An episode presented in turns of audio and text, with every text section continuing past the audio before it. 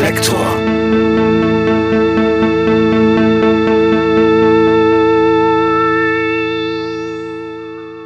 Liebe Hörerinnen, liebe Hörer, herzlich willkommen bei Reflektor.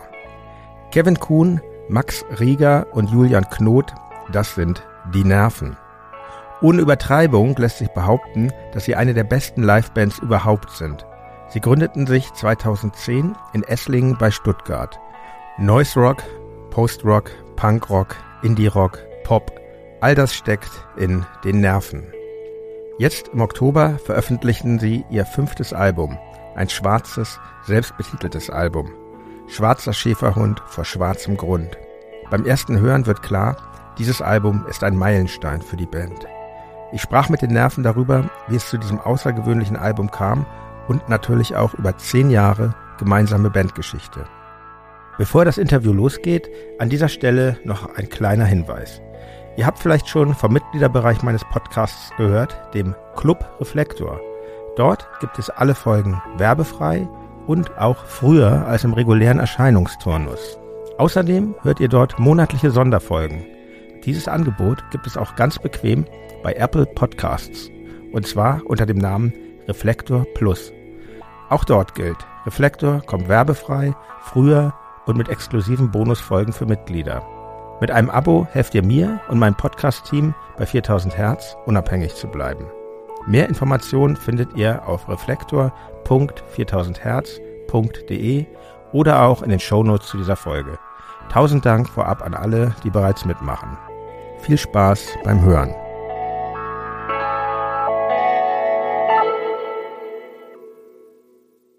Herzlich willkommen, Kevin, Max, Julian. Herzlich willkommen, die Nerven. Hi. Herr Jan. Schön hier zu sein. Ja, ich freue mich auch sehr, dass ihr hier seid. Und zwar deshalb, erstmal, weil ihr eine wundervolle Band seid. Und nicht nur das, sondern auch, weil ihr jetzt am 7. Oktober ein neues Album herausbringt. Nach offizieller Zählweise, korrigiert mich, wenn das falsch ist, ist es das fünfte Album. Ja? Gibt es eine offizielle Zählweise? Da haben wir ja schon ein paar Mal drüber gesprochen. Es ist aber das fünfte kommerziell vertriebene Studioalbum, würde ich so sagen, ja. Okay, das in der Hinsicht richtig, würde ich sagen. Wir haben nämlich ein, ein Doppel-Live-Album und das zählt eigentlich für mich so als halbes Album, aber weil es ein Doppel-Live-Album ist, zähle ich das auch so mit. Also für mich ist es das sechste. Das okay. Fünfeinhalb der Album. Also für mich ist irgendwie das achte oder neunte. Ja, ja, kann man, oder das zehnte vielleicht sogar schon auch. Das kann man auch so zählen. Das ist äh, schwierig. Ich habe schon lange aufgehört zu zählen. Gut. Obwohl Zahlen eine Rolle spielen, dazu kommen wir später. Ähm, ja, das Album ist selbst betitelt und wie ich finde, ein krasses neues Kapitel in der Geschichte eurer Band. Darüber werden wir später sprechen, aber ich würde diesmal wieder, wie ich das manchmal bei Reflektor mache, wirklich äh, in chronologisch diskografischer Reihenfolge über eure Musik sprechen, wenn es genehm ist. Oha. Bitte. Also, fangen wir mal so an fangen wir mal ganz doof an. Ihr habt euch 2010 gegründet und seit 2012 bist du, Kevin, dabei. Und also seit 2012 die Nerven, wie wir sie kennen und schätzen und lieben. Ist das soweit richtig alles? Ja, äh, das, den Teil mit dem Lieben und so. streitbar, aber ja. Ja, ja. Und ich finde, in eurem Fall kann man ruhig mal mit dem Bandnamen beginnen. Also ich gestatte mir diese Frage nach dem Bandnamen bei Reflektor eigentlich selten, aber manchmal schon. Und bei die Nerven mache ich das mal, weil ich finde, das ist ein sehr ganz großartiger Bandname. Ähm, Gerade mit dem vorangestellten Artikel D ist das natürlich ganz wunderbar, weil einerseits die Penetranz, die eine Band ja auch ähm, durchaus haben kann, zum Ausdruck gebracht wird. Andererseits aber auch äh, die Nerven im biologischen Sinne gemeint sein könnten, die Nerven, die in unserem Körper einem Informationsaustausch dienen und unsere Sinne mit dem Geist verknüpfen. Wisst ihr noch, wie ihr auf diesen Namen kamt? Ich glaube, es war Julians Idee, soweit ich mich erinnern kann. Ich weiß, dass wir das, glaube ich, über Facebook-Chat damals äh, besprochen hatten. Und ich glaube, mein Vorschlag war damals sowas wie Lokomotive und dann meinte Julian, ja, nee, das ist doof. und, dann, und dann kam er, glaube ich, mit die Nerven und meinte, ja gut, okay, dann heißen wir halt die Nerven. Das war relativ, relativ schnell ging das. Also ich kann mich nicht mehr wirklich daran erinnern, wie ich auf diese Idee kam. Aber es ist auf jeden Fall so, dass ab dem Moment eigentlich, ab dem Max und ich zusammen Musik gemacht haben, ähm, hießen wir die Nerven. Weil das war wirklich so, wir haben uns irgendwie so zwei, drei Monate davor so, also wir kannten uns schon ein bisschen länger so vom Sehen, aber wir haben uns zwei, drei Monate davor erst so mal kennengelernt. Wie alt wart ihr denn eigentlich? Jung. Also Max war Aber nicht im einstelligen Bereich, So, nein. so se- 15, 16, Mhm. sowas. Du warst 16, Ich, ich, dann 19, glaube ich. Ja. Ja. Ach, du bist älter. Du bist der Älteste in der Band. Nein. Ich bin der Älteste. Du bist der Älteste. Du bist in meinem Alter in etwa, oder? Ja. in, in etwa. Ja. Aber das Ja. stimmt, ja, bevor wir das erste Mal Musik gemacht haben, stand der Bandname schon. Ja, auf jeden Fall mit dem ersten Mal und äh, am Anfang haben wir dann zu zweit einfach so uns einen Nachmittag getroffen und halt irgendwie so vier Songs gemacht.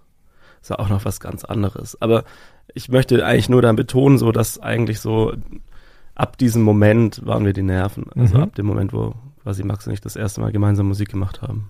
Das ist schon toll, finde ich, wenn man sich so ohne große Vereinssatzung und so, das finde ich das Tolle an der Band. Man kann sich einfach so konstituieren und ihr dann auch nur zu zweit in diesem Fall. Ich glaube, dein Bruder war dann ja auch noch. Ja, der war auch für anderthalb Jahre dabei. Und ähm, ich würde jetzt aber auch echt sagen, dass so die ersten zwei Jahre, bevor Kevin eingestiegen ist, waren wir jetzt keine Band. Also wir waren ab dem Moment, wo wir zusammen Musik gemacht haben, waren wir die Nerven. Aber ich würde sagen, eine Band war, würden wir erst später. Das war dann so ein bisschen so ein ähm, so eine Zeit der Übergang dann im Jahr 2012, wo wir irgendwie dann auch schon so ein paar Konzerte und ja auch dieses, was es noch gibt, das ist Demo äh, oder damals CDR-Album Asoziale Medien ähm, genau, da, da, veröffentlicht haben. da spreche ich Und, gerne ähm, auch nochmal kurz möchte ich das ansprechen. Ja, mir ist, und äh, mir, ist, mir ist klar, dass das ähm, so ein bisschen noch so ein Vorgeplänkel ist, sage ich mal, aber ich finde es durchaus ähm,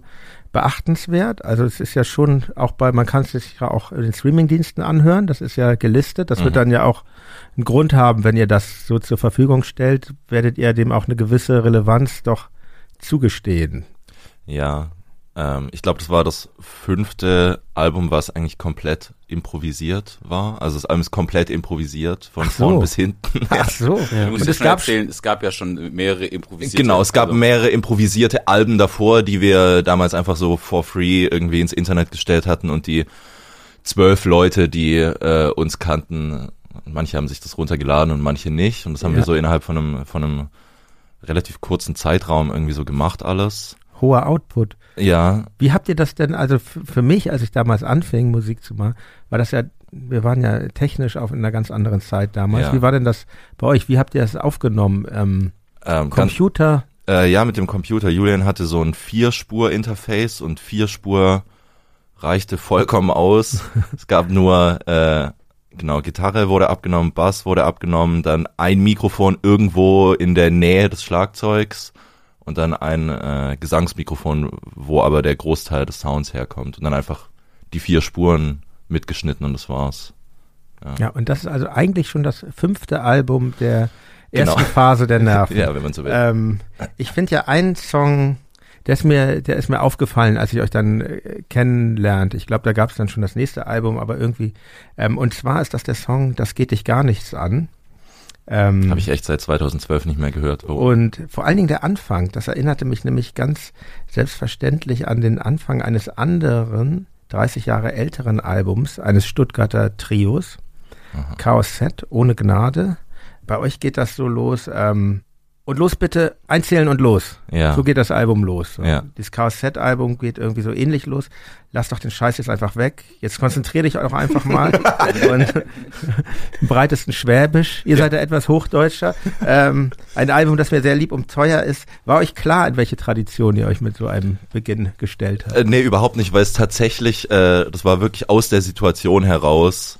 Äh, ich habe ich hab das zu, zu Julians Bruder gesagt, weil wir alle hatten so die Instrumente in der Hand und sollte ja improvisiert werden. Und dann guckte er uns so an und war so, ja, was jetzt? Und meinst du, ja, was denn? Einzählen und los halt. Und dann Was zählt soll er ich halt da ein. spielen? Er sagt genau, doch, ähm, stimmt, genau, was soll ich da spielen? und los bitte. Ja. Und dann sagt er, was soll ich da spielen? Und dann sagt Max, einzählen und los. Ja, und dann, zählt geht's er, los. und dann zählt er ein und dann geht's halt einfach los, dann spielen halt alle irgendwas. Also, Dafür klingt es aber ganz schön strukturiert. Ja, aber das war tatsächlich reines, also reine Intuition. Ah, Interessant. Ja. Also eigentlich Jazz. Also, ja, ja, ähm, ja, Also ich war da zwar nicht dabei, aber ist es nicht so, dass asoziale Medien ungefähr exakt genauso lange gedauert hat, es aufzunehmen, wie es dauert, es abzuspielen auch? ähm, möglich. Prinzip, ich ja. glaube, einen Song haben wir nochmal angesetzt, weil wir irgendwie dachten, ah, da könnte vielleicht was draus werden. Ich glaube, der wurde dann aber nicht besser und dann haben wir doch die erste, also irgendwie so, einen Song wurde zweimal gemacht und war dann natürlich auch was ganz anderes. Aber Okay, aber da, ähm, gut, wenn, da, wenn ihr es unter diesen Bedingungen aufgenommen habt, dann, habt, dann würde ich sagen, da ist ähm, euer Talent schon ablesbar. Ähm, ein, ein Song ist mir noch im Ohr hängen geblieben, nichts Neues. Im Text heißt es, mir ist langweilig, Facebook habe ich schon gecheckt und äh, Punkt, Punkt, Punkt, mir ist langweilig, niemand mag mich, nichts Neues. Mhm. Ist ähm, eigentlich Langeweile der Grund, eine Band zu gründen oder ist es die Suche nach Anerkennung oder ist es etwas ganz anderes? wahrscheinlich beides. Ich glaube, so als wir, als Julian und ich angefangen haben, war es schon auch so ein bisschen so Dorftristesse irgendwie. Wir saßen jeder für sich auf seinem Dorf. Nicht, nicht im gleichen Dorf. Nicht im gleichen Dorf, nee, also so selber, selbes Einzugsgebiet, aber dann doch mit dem Bus irgendwie, keine Ahnung, Stunde voneinander entfernt. Und, und das war auf jeden Fall ein Faktor davon.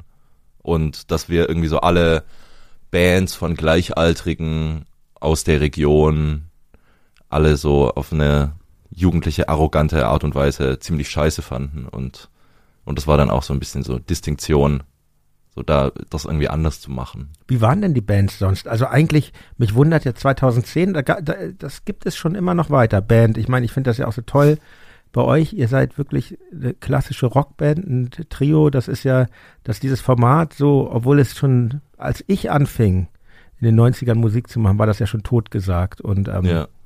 wie war, was waren das für Bands sonst, die, von denen ihr euch abgrenzen wolltet? ja, so pseudoprofessionelle Bands, die irgendwie alles von Anfang an richtig machen wollten und, äh, und das alles irgendwie Sinn macht und aufgeräumt ist und ordentlich und wuchtig und äh, das war nicht das, was uns interessiert hat.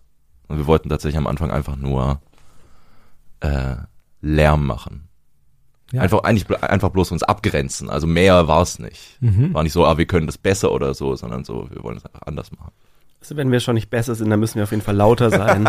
und äh, ja, so war eigentlich die Devise. Und äh, ja, ich meine, es gab, gibt da schon, also gab auf jeden Fall damals auch schon so eine, eine große Szene, die sich, sag ich mal, so an unterschiedlicher Musik, die sich hauptsächlich auch in so Jugendhäusern abgespielt hat. Und das ging dann von so, ähm, von so Deutschpunk, der halt klang wie die Ärzte und ein bisschen nach Blink 182 bis hin zu irgendwie Ska-Punk und eben irgendwelchen Rock- oder Indie-Bands, die dann so auf professionell gemacht haben. Und äh, ja, das fanden wir damals auf jeden Fall sehr verachtenswert. Stimmt Also, viel auch so Itchy Poops Kid, äh, Rip-Offs und Ja. sowas. Äh, ja. Aber ihr habt nicht überlegt, in ein ganz anderes Genre zu gehen, weil ich denke, 2010 war ja auch schon Hip-Hop, Rap groß. Wir haben uns nie so richtig Gedanken gemacht über Genre, Mhm. ehrlich gesagt.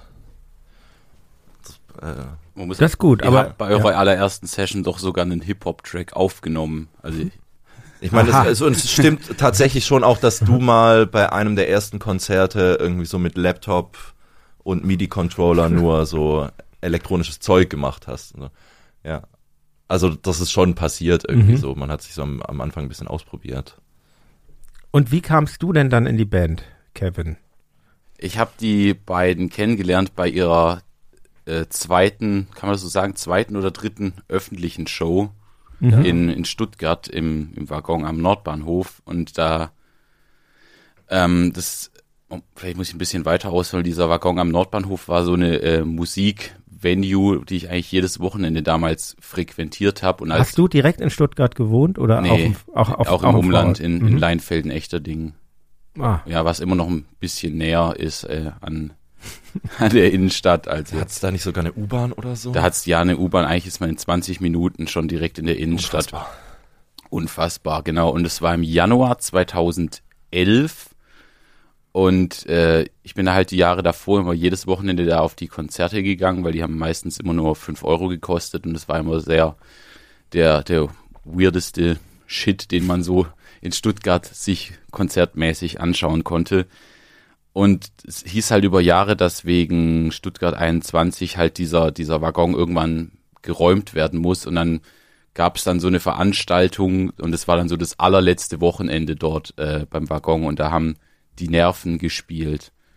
Und ich habe mit, mit Moritz, der die Shows damals gemacht hat, dann gesprochen und dann äh, gesagt, ich wollte auch schon immer mal im Waggon spielen. Dann haben wir spontan eine Band gegründet, um dann halt äh, die Nerven, die ich noch nicht kannte, halt zu supporten. Aber er hat gesagt so, ja, die Nerven sind auch so so, so Typen, die sagen, die proben nie, das passt schon.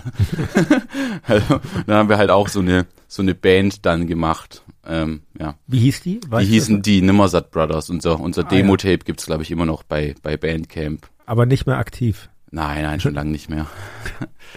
War eine ähm, ziemlich coole Band, muss man auch mal sagen. Ja, genau, und das, äh, das war witzig. Und dann habe ich, äh, das war auch, ich, ich kam da irgendwie die Woche davor auch an, da hing da so, so ein DIN A3 fotokopiertes Plakat, auf dem so, so äh, Rentner waren, die so ein Thumbs abgeben und dann steht da so, äh, die Nerven intuitiver Noise Rock vom Feinsten, du Opfer oder irgend sowas stand auf dem Plakat.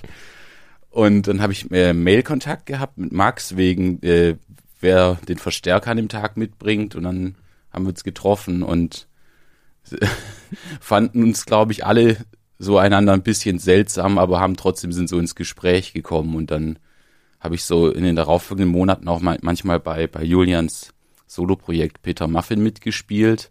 Mhm.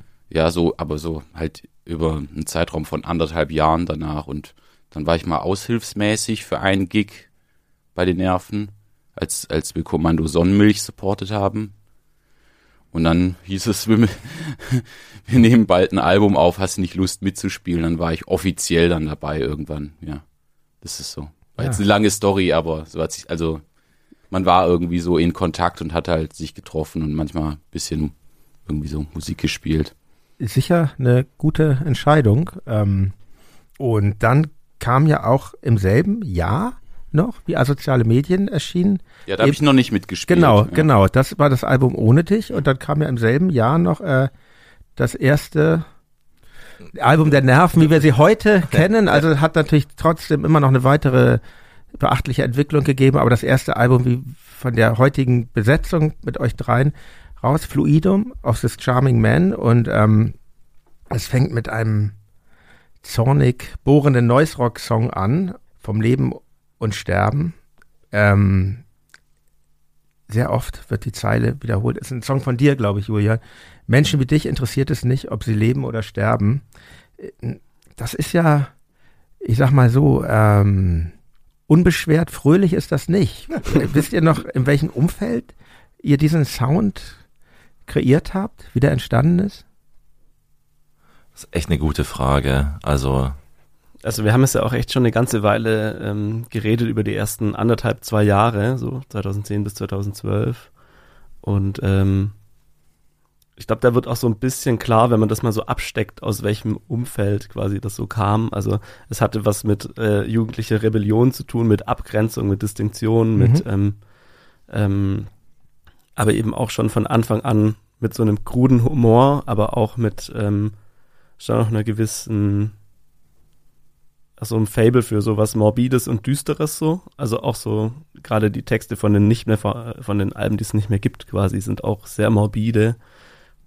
Ja, das, da schließt es so ein bisschen an. Also ich glaube, es hat man vielleicht schon so ein bisschen Gefühl bekommen, so wie wir entstanden sind und aus welchem, ja, aus welch, also eigentlich auch aus Distinktion eben. Und ähm, deswegen, ja, es hat sich dann so gewandelt. Also ich glaube, ab dem Moment, wo Kevin dann eingestiegen ist und auch so in der weiteren Entwicklung der nächsten ein, zwei, drei Jahre, über die wir gleich sprechen wahrscheinlich, ähm, ist es dann schon auch so, sag ich mal, auch teilweise persönlicher geworden.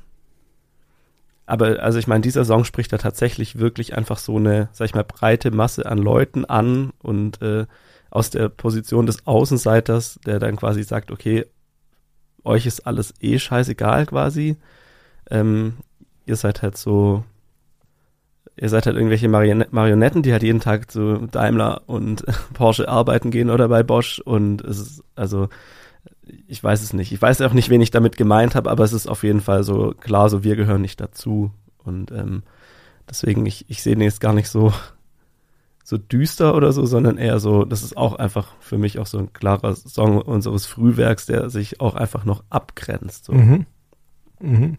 Und wo du Arbeiten ansprachst, ähm, euch eilt der Ruf voraus, dass ihr euch selten in Proberäumen aufhaltet. Ähm, erstmal, ist das wahr und verbunden mit der Frage, wie entstehen bei euch eigentlich Songs? Es gibt, du, Julian, singst, eigentlich ist so hälftig, hälftig aufgeteilt. Du, Mhm. Julian, singst eine Hälfte der Songs, du, Max, die andere. Wie, wie arbeitet ihr da? Seid ihr dann die Singer-Songwriter in dem Moment und dann wird das arrangiert oder funktioniert das anders bei euch? Nee, also es stimmt, dass wir eigentlich so gut wie nicht proben und in den ersten Jahren haben wir eigentlich gar nicht geprobt. Und da muss man aber schon mal die Unterscheidung machen, dass wir uns natürlich trotzdem getroffen haben, um Musik zu machen. Nur es war immer nur so ein bisschen unverständlich für uns, so warum sollen wir jetzt unsere Songs, die es schon gibt, für uns selbst spielen? So, wir, da ist ja kein Publikum, da hört ja niemand zu, warum sollten wir das machen? Ja. Äh, und, und haben dann immer, wenn wir uns getroffen haben, eher neue, neue Songs geschrieben. Und es ging dann früher auch sehr, sehr schnell. Also man trifft sich einen Nachmittag und man geht mit zwei, drei Songs dort raus.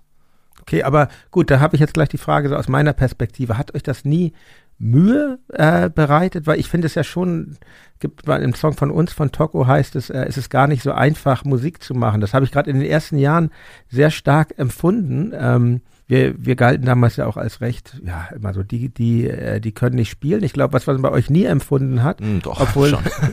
Auf jeden Fall. Aber ähm, ist das, probt ihr dann für euch alleine oder strömt das einfach so aus euch heraus? Wie, Also Habt ihr alle vorher äh, fünf Jahre Unterricht gehabt? Nee, gar nicht. Also, Bei mir persönlich war es so, es gab halt immer für jeden Song, den wir gemacht haben, gab es immer irgendeine Art von Demo-Mitschnitt oder so. Und ich habe mir das einfach bis zum Erbrechen angehört. Mhm. Und zwar immer und immer und immer wieder und hatte den Eindruck, dann muss man es gar nicht mehr üben, weil alle das ja tot gehört haben für Ja. sich und dann wissen irgendwie alle unausgesprochen schon Bescheid, was äh, was passieren muss, wenn man den Song dann spielt. Mhm. Mhm. Und ich hatte ehrlich gesagt nicht den Eindruck, dass es schwer ist. Also damals überhaupt gar nicht. Das kommt erst so, das kommt erst so langsam äh, mit den Jahren, wenn man denkt, ah, okay, das hatten wir schon mal. Das ah, sind ja hatten schon- wir auch schon mal. Ja. Aber erstmal alles, Mhm. erstmal alles am Anfang rauslassen, was so das naheliegendste ist, einfach. Mhm. Das habe ich als sehr einfach in Erinnerung. Okay. Ja, ich auch. Also, dass es wirklich richtig einfach war. Dass es wie von selbst passiert Ja. ist. Und ähm, es hat sicherlich schon auch nochmal so ein bisschen zu tun mit der Technik, die wir dann quasi zur Verfügung hatten. Jetzt vielleicht auch im Vergleich zu euch. Also, ihr hättet dann Tape. Ja, bei uns gab es nie Demoaufnahmen. Genau, und wir konnten einfach immer schon sehr früh Aufnahmen machen, wo man eigentlich so ungefähr schon mal alles gehört hat, was stattfindet. Mhm. Also, wo jetzt auch so, so ein Instrument wie jetzt ein Bass oder ein Schlagzeug, was manchmal dann auf so Tape-Aufnahmen dann auch mal untergeht oder weggedrückt wird irgendwie, weil dann irgendwas anderes zu laut ist. Da hatten wir irgendwie, glaube ich, digital andere Möglichkeiten. Und das haben wir, glaube ich, auch genutzt. Eben, wir haben on the fly quasi die Songs direkt geschrieben und aufgenommen, improvisiert. Ähm, ich glaube, spätestens ab dem Kevin dabei war, waren wir dann quasi auch so, dann hatten wir den dann schon davor entwickelt und haben sie dann nochmal aufgenommen. Es war dann nicht mehr so diese direkte Improvisation wie in einem Frühwerk und ähm, konnten uns aber daran immer orientieren, an den Aufnahmen, die wir hatten. Und dann Aber ihr seid, alle, ihr seid allesamt Autodidakten, kann man das so sagen, oder? Mhm. Ja, ja. also weiß ich, du hattest ein bisschen Gitarrenunterricht gehabt, Julian, oder? Ja, ich hatte mal so ein paar Jahre Gitarrenunterricht, aber ich spiele ja dann Bass.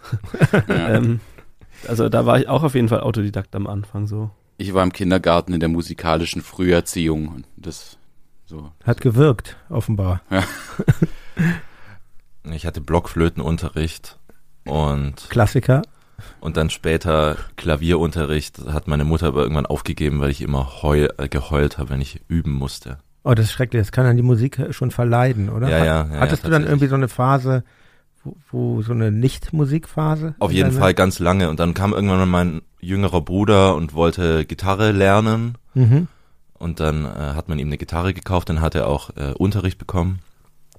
Und das Peter Bursch Buch äh, bekommen. Das ist gut, muss man sagen, Das ist oder? extrem gut, ja. Und dann, äh, und ich, und dann meinte ich so, ich will jetzt auch Gitarre lernen. Ja. Also meine Mutter so, nee, nee, der, der Zug ist abgefahren. das mache ich nicht nochmal mit.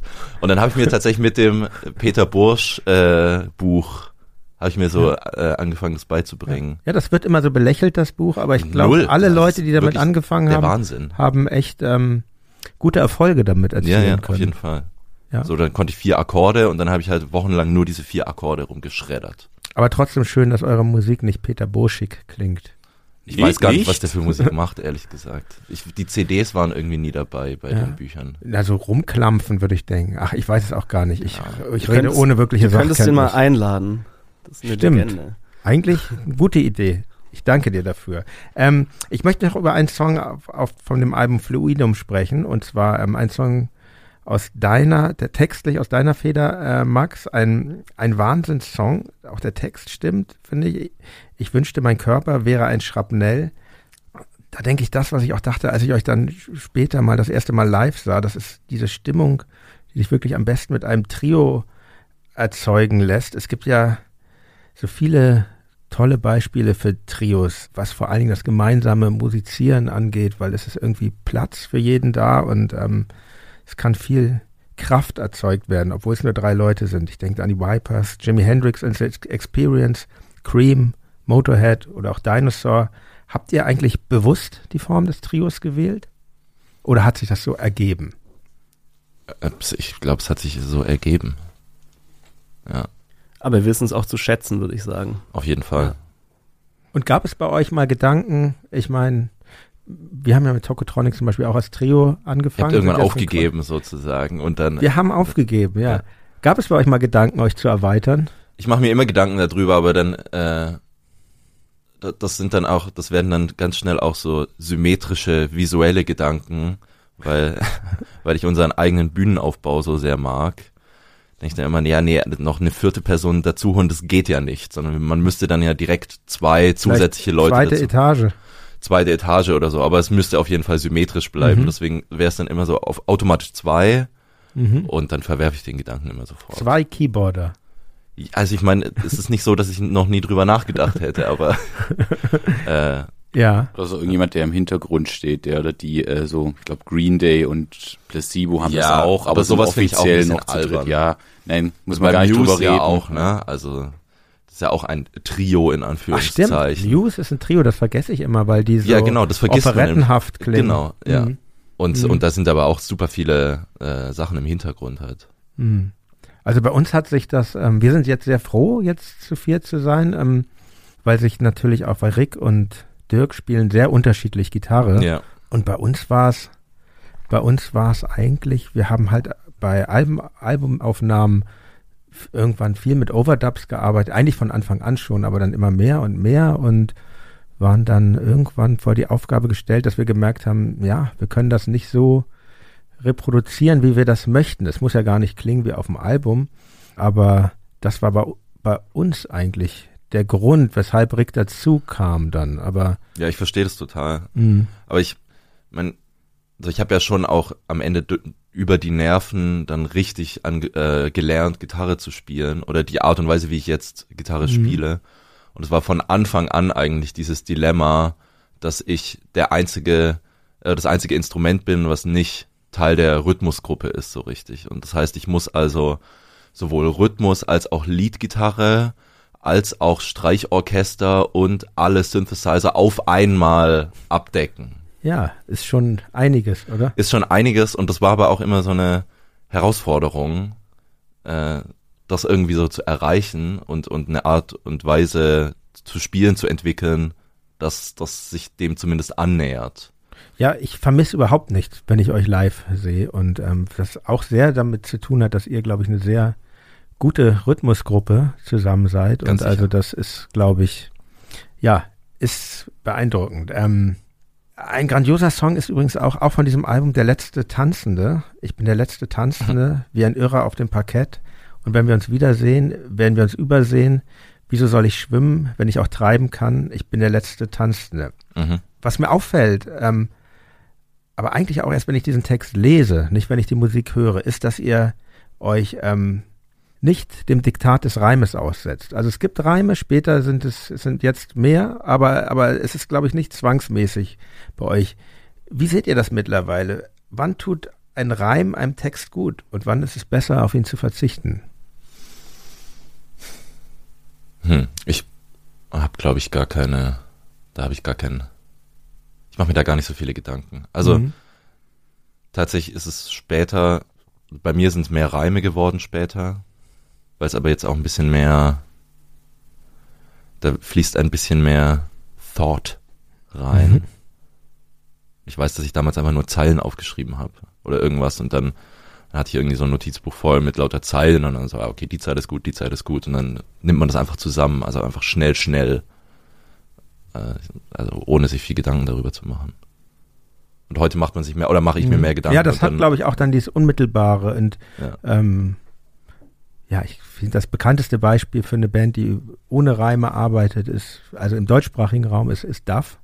Und ja. ähm, und ja, ich frage mich jetzt, ich glaube, was, was sind das für Techniken, die den Reim ersetzen können? Also Wiederholung bestimmt oder jetzt bei der letzte Tanz, ne, ist ja auch so, äh, Wiedersehen reimt sich nicht auf Übersehen, aber es wird doch, Hä?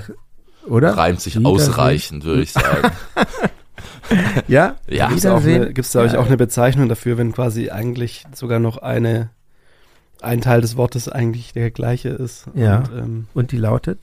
Weiß ich nicht. Ach, ja, es gibt ja dann den Doppelreim irgendwie, das habe ich ja. dann so über Deutschrap irgendwie gelernt, dass es ja so Stimmt. reimen kann jeder, aber es geht ja. darum Doppelreime oder Dreifachreime, Vierfach, Fünffach. Da wird sehr sportlich. Dann, ne? Ja, ja, das ist reiner Sport. Ja, ja. das ist nur, nur Flexen. Zwei Jahre später erschien dann Fun, das äh, produziert von äh, Ralf Milberg. Ja. Das macht mich übrigens wahnsinnig, dass er sich mit V schreibt, aber gut, sei ihm glaub, gegönnt. ja, ja, ich glaube, es ist auch Absicht. Seine Form der Distinktion. der, der Opener Albtraum beginnt mit einem recht brutalen Riff und ähm, ich finde ja Musik Bands mit anderen Bands zu vergleichen immer so ein bisschen schwierig, aber mich erinnert das brutale Riff auch brutal an den Muttersong Verschwommen vom 91er Album ähm, Komm. Natürlich ist das völlig anderer Song von euch, ein eigener Song und ob bewusst oder unbewusst, ähm, ich finde es eh super, wenn sich Sachen aufeinander beziehen. Und manchmal ist das vielleicht auch ähm, einfach nur ein purer Zufall. Aber was ich mich frage, ähm, der Kanon der Popmusik wird ja immer größer. Also zum Beispiel, als wir anfingen, oder ich anfing Musik zu machen, äh, zweiten Hälfte der 80er, da, ähm, da, da gab es ja schon jede Menge, aber es war auch, es ist nicht nur so, dass es weniger gab, sondern es war auch nicht so einfach zugänglich wie heute, die Musik. Man hatte ja im Plattenladen oder auf Konzerten erkundet und jetzt kann man das vom Sofa aus machen. Ähm, wie seht ihr das? Ist, sind die, die Massen an Musik, die immer größer werden und, und überall zu haben sind, helfen die einem für die eigene Musik oder sind sie eher ein verwirrendes Hindernis? es ist beides, glaube ich. Also ich hatte auch oft das Gefühl, dass es, dass es irgendwie gut ist, dass wir irgendwie auch, als wir jung waren, ähm, gerade in Anfangszeiten, jetzt nicht, dass es immer ein Vorbild war oder so, aber dass wir irgendwie dann einfach wussten, dass es solche Bands gibt wie Mutter oder die Goldenen Zitronen oder äh, you name it, andere Sachen. Ähm, gar nicht, weil das ist, uns interessiert hat, das irgendwie zu kopieren oder so, aber einfach so, dass man sich seinen eigenen Kanon erschaffen kann und einfach auch so weiß, okay, man ist da jetzt auch nicht alleine damit und es ist jetzt auch nicht komisch, dass man so eine Art von Musik macht, weil es gibt einfach andere Sachen, die einfach auch so sind und die einem ja auch gefallen dann und ähm, dementsprechend in der Hinsicht ist dann nicht überfordernd, sondern hilft einem fast sogar so zu sagen, ja, es ist so, man ist es ja da jetzt äh, ja schon Freak, aber jetzt vielleicht man ist nicht der einzige Freak. Okay, ja. Und ähm, bei dem Album, ich fange mal wieder mit einem Zitat an. Ich habe Angst vor Begebenheiten, Ängste vor Situationen, obwohl ich weiß, dass diese Ängste sich überhaupt nicht lohnen. Versteckst du dich oder drehst du dich weg? So heißt es im Song Angst. Ähm, immerhin wart ihr nicht so ängstlich, eine Band zu fragen, ob wir, jetzt war nämlich meine Band, in einem Video von euch als Darsteller fungieren Stimmt. würden. Oh das haben wir natürlich sofort getan. Und eine sehr gute Sache. Ähm, allein schon deswegen, nicht weil wir nicht nur euch kennenlernten, sondern auch den äh, tollen Regisseur Maximilian Wiedenhofer. Ne? Mhm. Er sei gegrüßt an dieser Stelle. Mhm. War das eigentlich auch äh, eine Idee, uns zu fragen, um, um, um eine Flucht nach vorn vielleicht, um vor nervigen, ähm, vor allem sprach ich Vergleiche zwischen Bands an, um, um, um euch, um, um nervigen Vergleichen zu meiner Band einen Riegel vorzuschieben? Äh, tats tatsächlich war das einer der Hauptfaktoren. ja, das, das muss man schon sagen. Äh, weil, also zu der Zeit haben wir, glaube ich, öfters so Tokotronik-Vergleiche gehört und dann natürlich auch in unserer, sag ich mal, jugendlichen Arroganz, was wir, ja, nee, nee, wir machen das jetzt so, nicht wir sind Tokotronik, sondern Tokotronik sind wir. Und es gab ja die Verbindung irgendwie über die Booking-Agentur seinerzeit. Und ich glaube, wir hatten einfach die Idee irgendwann mal im Tourbus oder so. Und dachten wir, wir es gibt ja nichts zu verlieren, wir können ja mal fragen. Könnt ihr immer noch sagen, nö, spinnt ihr? Und wir haben uns, glaube ich, alle sehr gewundert, dass, dass ihr das tatsächlich zugesagt habt. Das hätten wir auch nicht bei jeder Band getan. Das, das Aber vor allem klar. zu dem Zeitpunkt irgendwie, also ich meine, äh, wir waren zu dem Zeitpunkt schon eine komische Band mit komischem Output, würde ich jetzt mal sagen. Deswegen umso, umso schöner. Nee, wir haben, wir kannten euch schon. Was Wir- ich auch seltsam finde. Ja, wir liebten, also Dirk und ich liebten ähm, eure Lana Del Rey Coverversion Ja, sehr. ja, okay. Da dachten wir, das ist eine Band, ähm, ich glaube, ihr geltet jetzt nicht als besonders witzige Band, aber das fanden wir wahnsinnig witzig. Ja. Diese, Okay, ja, ja. Mhm. Und ähm, das war jetzt nicht der Grund, aber dann, wie gesagt, über diesen Song hatten wir, kannten wir euch schon und dachten, Mhm. ich finde es ich find's immer wahnsinnig toll, dass, was ich eingangs meinte, dass, dass so, dass es immer noch Bands gibt, weil ich, ich liebe das in einer Band zu sein. Ich finde, äh, auch unbenommen, ich finde es auch völlig okay, wenn Leute heute andere Mittel nehmen, aber dass es das noch gibt und ähm, das immer noch eine Relevanz hat, dass immer noch Sachen entstehen, die zumindest für mich eine Relevanz haben, das ist, finde ich toll. Und das war schon äh, alleine Grund genug. Ähm, genau. Ich verstehe. Und ich glaube, kurz später habe ich euch dann auch äh, live gesehen in Hamburg. Ich frage mich, warum überhaupt in Hamburg? Ich glaube, ich lebte da damals gar nicht mehr in Hamburg. Aber ich habe euch jedenfalls in Hamburg gesehen, im Übel und Gefährlich, im Turmzimmer. Im Turmzimmer, ja. Ich erinnere mich, ja. Ja. Da habe ich dann auch kapiert, was ihr für eine Wahnsinns-Live-Band seid. Und ähm, was bedeuten euch Konzerte? Allgemein oder jetzt unsere Konzerte, die, eigenen. die wir spielen. Und allgemein gerne auch. Zweiteilige Frage. Mm, Wir sagen immer gern, das ist unsere Kernkompetenz. Live spielen ist unsere Kernkompetenz und alles äh, und alles andere, was wir als Band machen, äh, Platten aufnehmen und keine Ahnung gezwungenermaßen Videos drehen und Ja. was weiß ich. Es dient alles am Ende nur ähm, der Möglichmachung, dass wir Konzerte spielen können, weil das die ideale Art und Weise ist, uns äh, als Band zu erfahren, würde ich jetzt einfach mal behaupten. ja, grundsätzlich Konzerte eigentlich die schönste und unmittelbarste Art, Musik zu zelebrieren. Also so, so sehe ich das.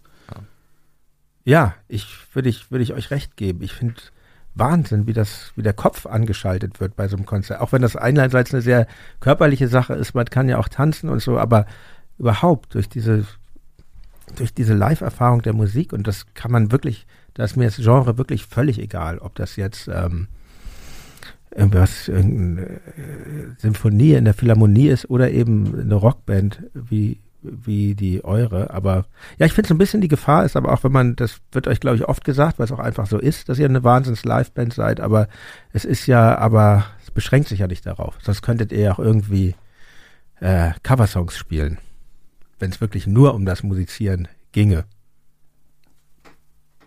Das macht ihr ja Aber auch, aber sehr keine selten. GEMA. Ah ja, Grund. Und ich sprach es ja vorhin schon an, in, die Songs sind vom Gesang her etwa hälftig aufgeteilt zwischen dir, Julian, und dir, Max. Ähm, birgt so etwas sich auch so ein Konfliktpotenzial in sich? Fühlt ihr euch dann, schafft das Konkurrenz oder? Also es gab Nicht. auf jeden Fall mal früher so einen Konkurrenzfaktor natürlich, weil, weil die Band von Anfang an eigentlich ausgelegt war, es gibt niemanden, der vorne steht.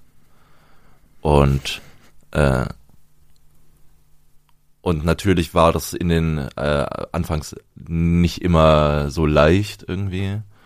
weil manchmal sowohl Julian als auch ich so, wir haben uns so gegenseitig, oder wir haben uns so vorgedrängt jeweils und irgendwann, äh, und irgendwann war es dann aber egal und, und wir haben, glaube ich, irgendwann auch gecheckt, dass es sehr bereichernd ist, dadurch, dass, dass es zwei Texte gibt äh, und wir auch unabhängig voneinander schreiben, größtenteils, und dann die Texte so zusammenkommen und was plötzlich was anderes bedeuten, als wären sie bloß aus einer Hand.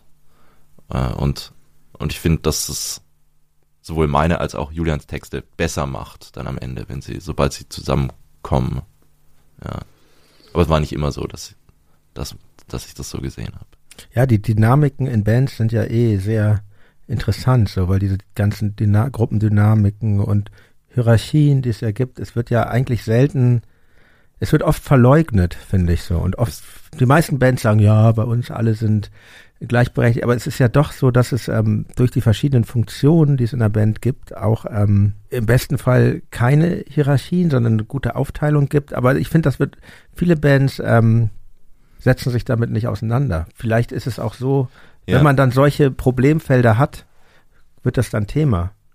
Das ist eine komplizierte Dreiecksbeziehung. Das muss man sich halt irgendwann klar machen. Ich meine, wir haben am Anfang auch nicht darüber geredet, sondern ja. Sachen sind halt einfach passiert und aber natürlich muss man dann, wenn man so viel Zeit seines Lebens mit den anderen verbringt, muss es natürlich irgendwann mal richtig auf den Tisch. Und ähm, du, Kevin, entscheidest dann, welcher Text gut ist oder welcher nicht oder wie, wie, wie besprecht ihr das? Gibt es da Diskussionen ich überhaupt? Hab, ich habe mit den Texten gar nichts zu tun. Ich habe vielleicht in den zehn Jahren wirklich einmal mein mhm. Veto eingelegt, weil mir ein Wort phonetisch nicht gefallen hat, weil es mir irgendwie zu spröde wirkte. Okay. Ja. Na, nein, nein, das war auch auch schon, äh, als ich noch nicht in der Band war, hat mich äh, das schon auch beeindruckt, wie Max und Julian texten und äh, ich habe den, äh, ich habe auch gar keinen, also gar kein Interesse, mich da einzumischen in den Texten. Mhm. Die sind auch alle sehr gut, vor allem für deutsche Texte. Ist halt ja. auch schwierig, äh, ist sehr sehr schwierig, deutschsprachige Rockmusik zu machen, die nicht irgendwie, ja, ich hoffe, ich sage jetzt nichts Falsches. nee, ich weiß, was du ja, meinst. Ja. Das ist, ähm, ja weil man ja auch, erstmal ist, glaube ich, Rockmusik, erstmal, weil sie nicht grundsätzlich in Deutschland erfunden wurde. Mhm. Und dann äh, hat das, glaube ich, sehr viel mit der Sprache und der Metrik zu tun. Und, und natürlich, weil man alles äh, sofort, wenn es die Muttersprache ist, man versteht es ja. halt. Äh, ich habe 2013, genau. glaube ich, mal versucht, einen Nerventext zu schreiben, um zu gucken, ob, ob ich das kann. Ich habe mich danach so geschämt. Es war wirklich auch so, als ob ich Max. Hast du den noch? Nein, äh, keine Ahnung. Ich glaube, ich habe. Ja, so als ob ich halt Max und Julian so nachäffen würde, so, so, so fake die Nerven-Song und dann habe ich so gelassen. Und findest du, dass die beiden einen Zungenschlag haben? Oder findest, bei mir fiel es gar nicht so leicht, jetzt die Texte auseinanderzuhalten. Wirklich? Auch stimmlich, ja. Gerade jetzt bei dieser Platte finde ich, dass, dass, äh, dass es viel weiter auseinander auseinandergegangen mhm. ist, also vor allem auch was so die Vocal Delivery angeht und aber textlich ist es textlich ist es mehr zusammengewachsen, ja. vor allem weil jetzt auch die erste Platte ist, wo auch äh, das bisschen kollaborativer stattgefunden genau, hat. da kommen wir noch zu. Es gibt ja auch Ich hoffe, ich lehne mich nicht zu sehr aus dem Fenster, aber sonst war es immer ganz klar getrennt. Max ja. Text, Julian Text äh, ja. pro pro Song. Mhm. Genau. Ähm, wie war die Frage? ob du, ob du der Meinung bist, dass die beiden ähm, den gleichen Zungenschlag Abs haben? Absolut nicht, nee. Ja. Nee, ganz, ganz. Also ich meine jetzt inhaltlich so, von dem, was sie so auch, wenn, wenn ich dir jetzt nee, einen auch. ausgedruckten Text vorlegen würde, mhm. neuen Text von einem Lied, Nervenlied, das du noch nicht kennst, was würdest, ich glaube, glaub, ja, könntest du es zuordnen? Ja, ja, bestimmt, bestimmt, ja. ja, ja. Okay. Auf jeden Fall. Also, ja. Ja, obwohl ich glaube ich jetzt vielleicht auch, wo ich mich intensiver damit mhm. auseinandergesetzt habe. Aber ich finde es ganz toll, was ich ja toll finde, wenn ich so ein Album durchhöre. Ich denke nicht, ah, das ist der eine Sänger und ah, das ist der andere Sänger, sondern ähm, das ist schon sehr, für mich als Konsumenten, sehr eng beieinander. Mhm. Ja, das ist auch irgendwie wirklich was, was wir, glaube ich, relativ uneitel auch so betrachten. Also, wenn es um irgendwelche Singles geht oder wie viel, wie die, wie es so bei den Konzerten ist, das ist eigentlich immer so, dass es sich irgendwie so einpendelt, dass es relativ gleich ist, aber das ist auch gar nicht so ein Thema. Also ähm, wenn es um da quasi so eine Gleichberechtigung gibt, wie oft jetzt wer da irgendwie den Song singt. So, ähm, da ist eigentlich auch wirklich, aber dann auch irgendwann halt mal mussten wir das mal aussprechen, dann auch so der Punkt gewesen, wo so klar war, ja, das ist, es dient halt alles der Musik und es dient der Band und es geht da gar nicht da um irgendein Ego oder so und das ist irgendwie auch eigentlich total schön. Das ist ja oft Und ein es Problem. ist befreiend. Ja. Es ist auch total befreiend und nimmt total viel Druck von einem selbst. Ist auch lustig, ich. ich denke auch nie darüber nach, wer jetzt welchen Song singt. Mhm. Gerade auch so, wenn man so Setlists schreibt oder, Mhm. oder so.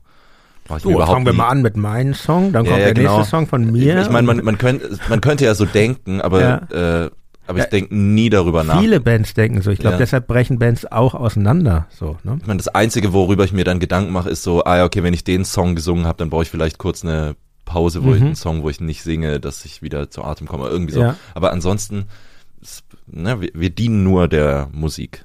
Mehr, mehr ist es nicht. In Blaue Flecken, Text von dir. Woher es- willst du das wissen? Verrate ich jetzt nicht.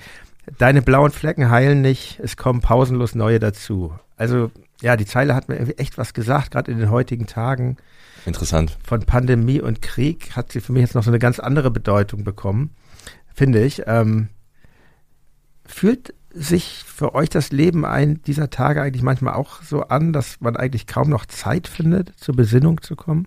Auf jeden Fall. Absolut, ja. Ich nehme es gerade echt so.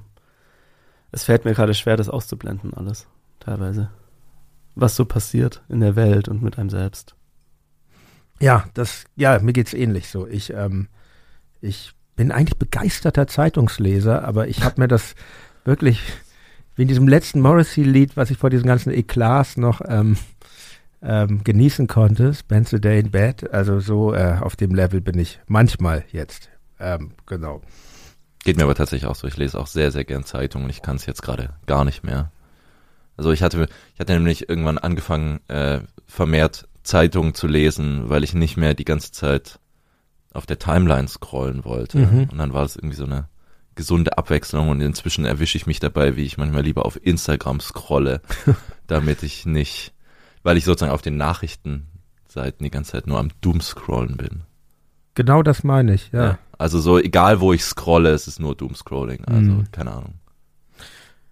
Wollen wir hoffen, dass wir das irgendwie, dass sich das mal wieder ändert. Ähm, ändern, verändern. Die letzten Zeilen auf dem Album Fun lauten im Song Gelanden. Ich verändere mich.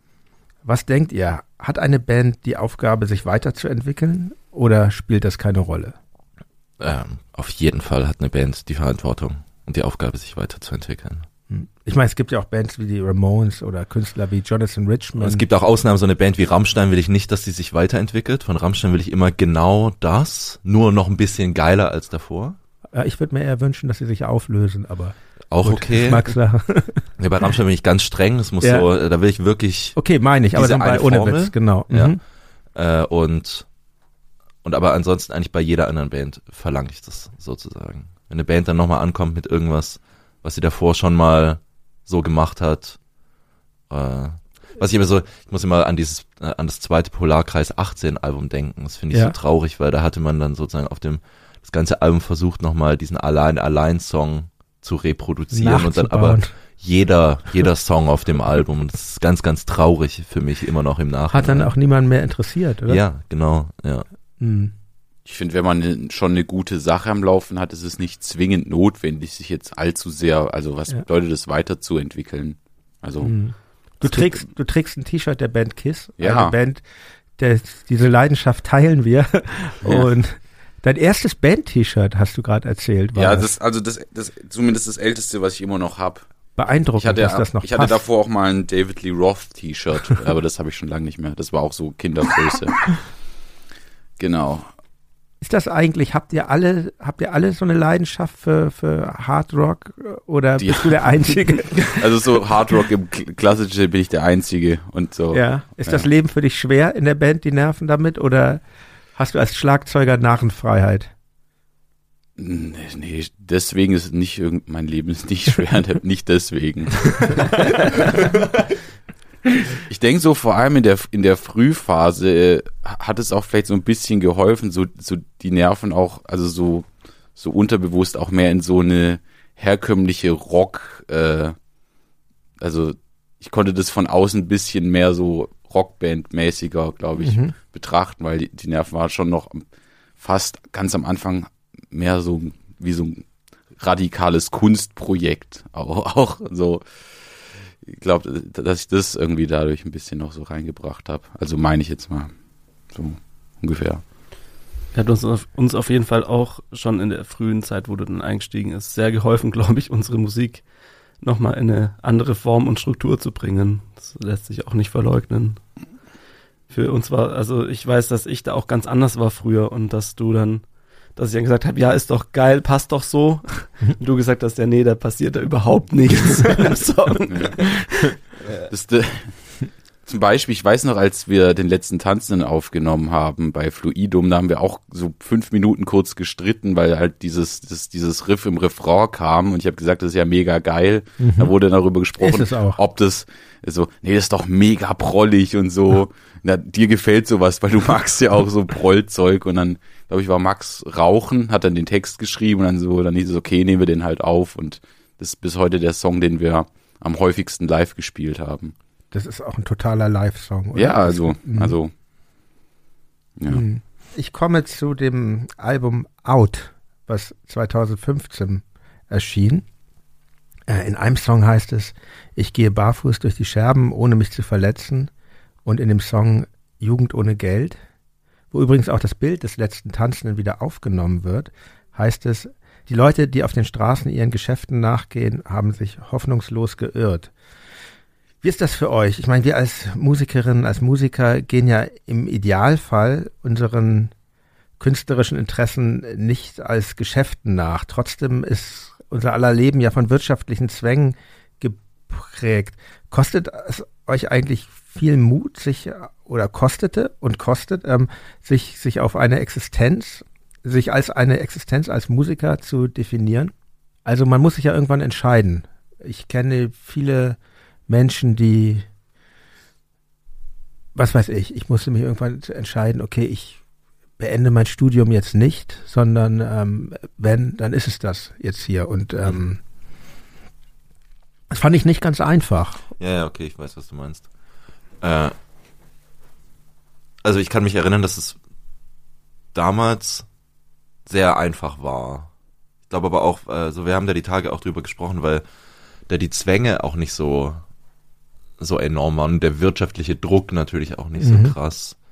So, keine Ahnung, wir haben alle in irgendwelchen WG-Zimmern gewohnt, kaum Ausgaben gehabt und so und waren sozusagen flexibel und jung und äh, und da war es irgendwie leicht und es wird aber tatsächlich mit jedem Jahr schwerer irgendwie, äh, weil mit jedem Jahr natürlich auch die Lebenshaltungskosten steigen und sowas. Und aber am Ende muss man sich dann schon immer von diesem Gedanken auch lösen, um, glaube ich, um gute Musik machen zu können, um, um in der Lage zu sein, wirklich möglichst frei irgendwie Musik zu machen. Weil sobald man irgendwie denkt, so fuck, ich muss jetzt einen Song schreiben, der mir meine Stromkosten bezahlt, dann bezahlt der Song sicherlich nicht meine Stromkosten. Also auf gar keinen Fall. Fürchte ich auch. Ja, ja.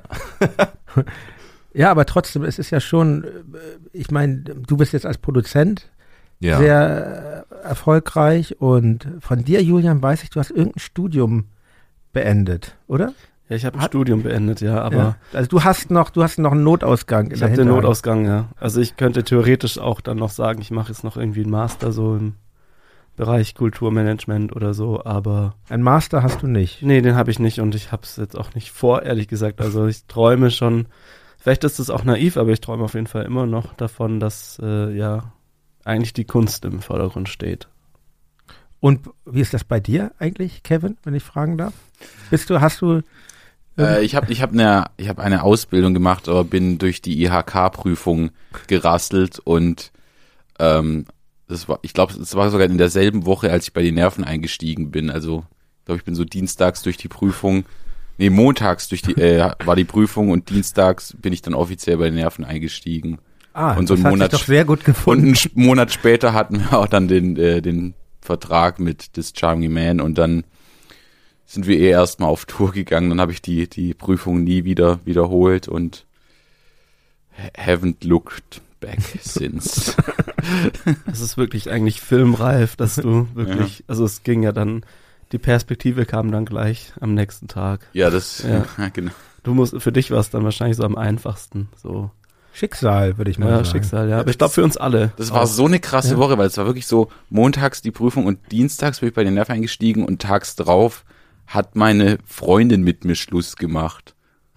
Auch noch. ich Weil glaube du auch bei der, den Nerven Der Grund eingestiegen- war tatsächlich ein bisschen auch so eine, so eine Kombination aus den von den Tagen davor. Das ist jetzt vielleicht ein bisschen persönlich, aber es war so auch so, so, so eine Woche, die echt so den, den äh, Kurs meines Lebens so komplett verändert hat, auf jeden Fall. Das lässt sich da. Sommer 2012.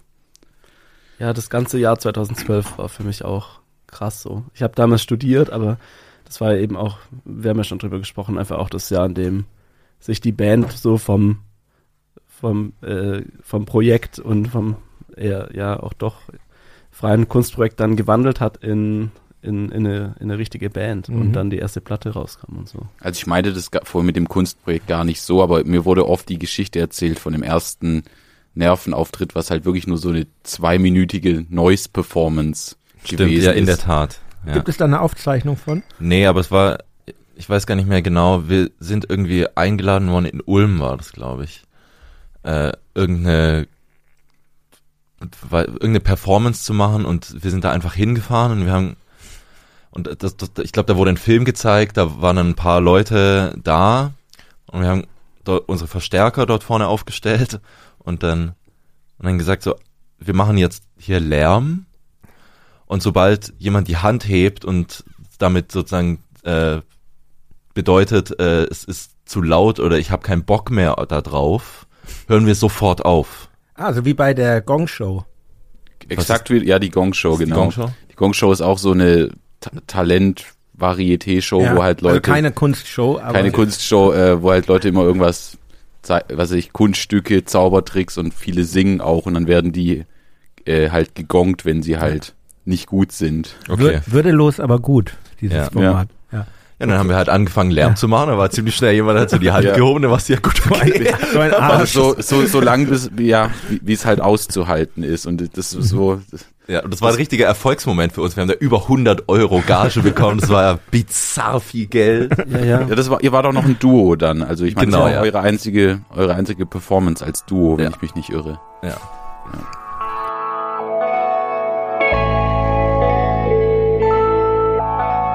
Eine kurze Unterbrechung.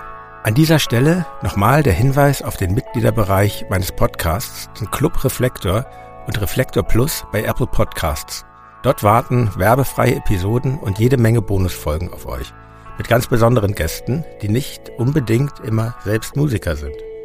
Also das einzig Gute an der bekackten Pandemie ist, dass ich seitdem wieder zum Gitarrespielen komme. Gut, sehr So. gut. Äh, also Brotbacken hat nur zwei Wochen gehalten und Italienisch schiebe ich auch zu, noch immer. auch? Es gibt doch Golden Toast.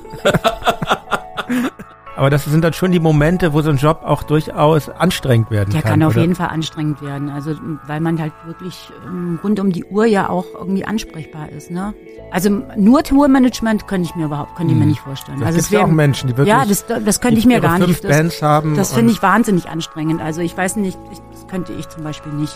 Es reichen manchmal auch schon kleine Trips nach Hannover oder Dresden, um sich da irgendwie so Konzerte anzugucken. Das lieben wir. Das Ah, machen ja. wir. Ja, komme ich mit. Okay, Killers im äh, Merzer Stadion Mailand wollten wir uns angucken. Mailand gleich. Auf jeden Fall. Okay, muss ich checken. Die hatten da ein Konzert in, in der Royal Festival Hall und ähm, hat er mich da abgeholt. Also das war schon super. Und das hat, da, ja, deswegen habe ich auch so, so einen Hang dahin.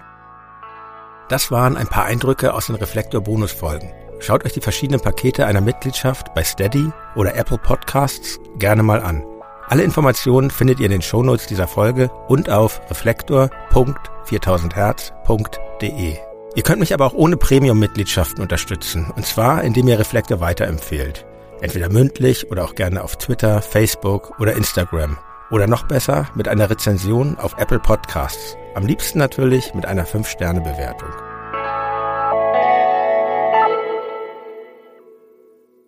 Was ich auch noch mal erwähnen möchte, da fehlt uns leider die Zeit dafür, hier drüber zu reden, aber ihr seid ja ihr habt ja alle diverse musikalische Tätigkeiten neben den Nerven. Du, Julian, hast den Yam Yam Club und das Peter Muffin Trio. Jeweils mit deinem Bruder Philipp an den Drums, richtig? ja, nicht genau. Richtig? Ja. Ja, und außerdem spielst du neuerdings in einer ähm, Supergroup.